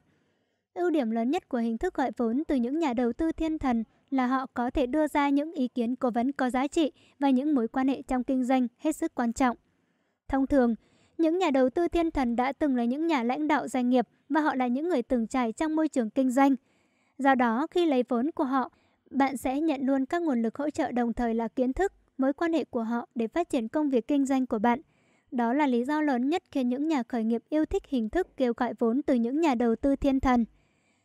Những nhà đầu tư thiên thần thường là các cá nhân giàu có, có khả năng cấp vốn cho một doanh nghiệp lâu dài và thông thường để đổi lại họ có quyền sở hữu một phần công ty. Công bằng mà nói, sự đầu tư của các nhà đầu tư thiên thần này có mức độ rủi ro cao và vì thế mức lợi tức họ yêu cầu cũng lớn. Hãy nhớ rằng, điều quan trọng đối với những nhà khởi nghiệp trong giai đoạn đầu khi kêu gọi vốn từ những nhà đầu tư thiên thần không chỉ là vì tiền của họ, mà còn là sự khôn ngoan của họ. Số tiền đầu tư của những nhà đầu tư thiên thần này cũng khá lớn, nhưng không bằng sự khôn ngoan họ rót vào doanh nghiệp của bạn. Nói đến đây, bạn đã thấy được lợi ích thật sự của việc kêu gọi vốn kiểu này rồi chứ? Khoản tiền đầu tư từ những nhà đầu tư thiên thần thông thường từ vài chục triệu đồng đến vài trăm triệu đồng. Họ thường đầu tư cho các dự án đã phát triển và có khả năng mang lại lợi nhuận gấp hàng chục lần mức đầu tư họ bỏ ra trong thời gian ngắn từ 5 đến 7 năm. Hãy tận dụng hình thức đầu tư này để doanh nghiệp của bạn cất cánh nhé. 3. Quỹ đầu tư mạo hiểm Quỹ đầu tư mạo hiểm sẽ xuất hiện trong giai đoạn doanh nghiệp của bạn đang phát triển và cần một nguồn vốn lớn. Cái họ cần ở bạn là uy tín và sự phát triển trên thị trường. Vì thế, hãy nghĩ tới cách gọi vốn này khi bạn đã có một cái gì đó nhất định trong lĩnh vực bạn hoạt động và trên thị trường. Sau đây là những đặc điểm của việc kêu gọi vốn qua quỹ đầu tư mạo hiểm. Việc kêu gọi đầu tư thường mất nhiều thời gian trong việc thuyết phục và thỏa thuận. Đây thực sự là hình thức kêu gọi vốn hấp dẫn nhất nhưng cũng là hình thức kêu gọi vốn khó nhất, vì ở đây còn rất nhiều điều kiện cũng như các yếu tố khách quan và chủ quan khác. Tiếp xúc với hình thức đầu tư này không dễ dàng và trong đó cũng có nhiều bí ẩn mà bạn cần phải tháo gỡ. Cần quá trình làm việc trong thời gian dài mới đủ điều kiện thẩm định và thông qua. Quỹ đầu tư mạo hiểm thường rót vốn vào các doanh nghiệp mới thành lập đã phát triển được một thời gian nhưng chưa niêm yết trên thị trường chứng khoán. Hình thức đầu tư này vô cùng phức tạp vì bạn sẽ phải thông qua một tổ chức, quỹ chuyên nghiệp để thực hiện và quản lý vốn đầu tư. Bạn sẽ phải chịu sự kiểm soát chặt chẽ của những doanh nghiệp, tổ chức đầu tư cho dự án của bạn. Đổi lại, họ sẽ rót vốn mạnh vào doanh nghiệp để bạn phát triển. Quỹ đầu tư tham gia vào việc kiểm soát và trợ giúp điều hành và phát triển công ty. Hơn nữa, quá trình điều hành này thường chặt chẽ và có sự giám sát toàn bộ dự án của công ty đầu tư cho bạn. Hình thức đầu tư này thường rót vốn cho bạn với số tiền lớn hơn rất nhiều so với hai cách kêu gọi đầu tư được đề cập trước trong chương này. Đối tượng được đầu tư mạo hiểm phần lớn là các công ty công nghệ cao, tân tiến, có quy mô vừa và nhỏ đã trải qua giai đoạn phát triển, có nền tảng vững chắc. Điều lưu ý cuối cùng khi bạn chọn hình thức đầu tư này là phải thỏa thuận rõ ràng trước khi được rót vốn để tránh bị kiểm soát và ràng buộc về thời gian ngoài mong muốn. Đây thực sự là hình thức rót vốn lý tưởng để các nhà khởi nghiệp lựa chọn, nhưng đổi lại bạn sẽ mất kiểm soát hoặc kiểm soát rất ít khi công ty của bạn phát triển. Vì vậy, hãy có sự lựa chọn khôn ngoan để vừa phát triển doanh nghiệp, vừa có sự tự do của bản thân sau khi doanh nghiệp thành công. Ngoài các hình thức đầu tư trên, bạn cũng có thể gọi vốn thông qua gia đình, bạn bè và nhiều hình thức kêu gọi vốn đầu tư khác. Để kêu gọi được một số vốn cho doanh nghiệp, bạn sẽ mất rất nhiều thời gian vì khi một ai đó, tổ chức nào đó bỏ tiền ra để đầu tư, họ đều cân nhắc rất kỹ, vì thế sẽ khiến bạn cảm thấy căng thẳng. Nhưng đừng nản chí, hãy nhớ đến câu nói của Joe Guevara, hạnh phúc không phải là cảm giác tới đích mà là trên từng chặng đường đi. Các nhà khởi nghiệp hãy cân nhắc khi nào nên bắt đầu gọi vốn và hình thức gọi vốn nào sẽ phù hợp với mô hình doanh nghiệp hiện tại của mình. Dù sử dụng bất kỳ hình thức gọi vốn nào, bạn cũng phải tìm hiểu thật kỹ về người bỏ tiền ra cho bạn và đưa ra những hạng mục nếu cần thiết để không gây bất lợi cho doanh nghiệp của bạn sau này. Cuối cùng, dù thế nào đi nữa, hãy đi tiếp con đường mình đã đặt chân. Khởi nghiệp là con đường tuyệt vời và hấp dẫn nhất mà bạn từng đi trong đời. Hãy cứ khao khát, hãy cứ dại khờ, Steven Jobs. Khởi nghiệp thông minh trên một trang giấy. Lời cảm ơn Nếu chỉ có một mình, tôi biết tôi sẽ không thể hoàn thành và mang đến cho bạn đọc quyển sách Khởi nghiệp thông minh với mô hình Smart Up này. Thông qua tác phẩm này, tôi xin gửi lời cảm ơn chân thành đến đội ngũ nhiệt huyết và chuyên nghiệp của công ty cổ phần sách Alpha. Cảm ơn các bạn đã miệt mài làm việc để cùng tôi hoàn thành quyển sách. Tôi cũng xin gửi lời tri ân sâu sắc đến chú Lý Trường Chiến, anh Nguyễn Tuấn Quỳnh, anh Phạm Đăng Duy, anh Trần Quốc Phúc, anh Nguyễn Ngoan, chị Nguyễn Đặng Phương Chi, em Nguyễn Ngọc Hà, em Đoàn Thiên Phúc, em Đinh Văn Cường, anh Trần Trung Kiên và em David Truyền là những người có nhiều kinh nghiệm trên con đường khởi nghiệp. Các anh chị em đã đưa ra những lời chia sẻ sâu sắc để quyển sách này thật sự dành cho những ai đam mê khởi nghiệp. Tôi xin được gửi lời cảm ơn đến các đối tác, cộng sự, bạn bè, gia đình của tôi vì đã đồng hành cùng tôi trong quá trình khởi nghiệp, một quá trình đầy ắp thử thách nhưng cũng vô cùng thú vị. Cuối cùng, quyển sách này là lời cảm ơn mà tôi muốn dành cho người vợ yêu quý, người đã hỗ trợ tôi trong suốt quá trình lập nghiệp, đồng thời cũng là người động viên, truyền cảm hứng để tôi hoàn thành quyển sách này. Ngô Công Trường, thành phố Hồ Chí Minh, tháng 3 năm 2016. Các bạn vừa nghe xong cuốn sách Khởi nghiệp thông minh của tác giả Ngô Công Trường, nhà xuất bản Đại học Kinh tế Quốc dân. Hy vọng cuốn sách sẽ giúp ích cho các bạn. Xin chào và hẹn gặp lại!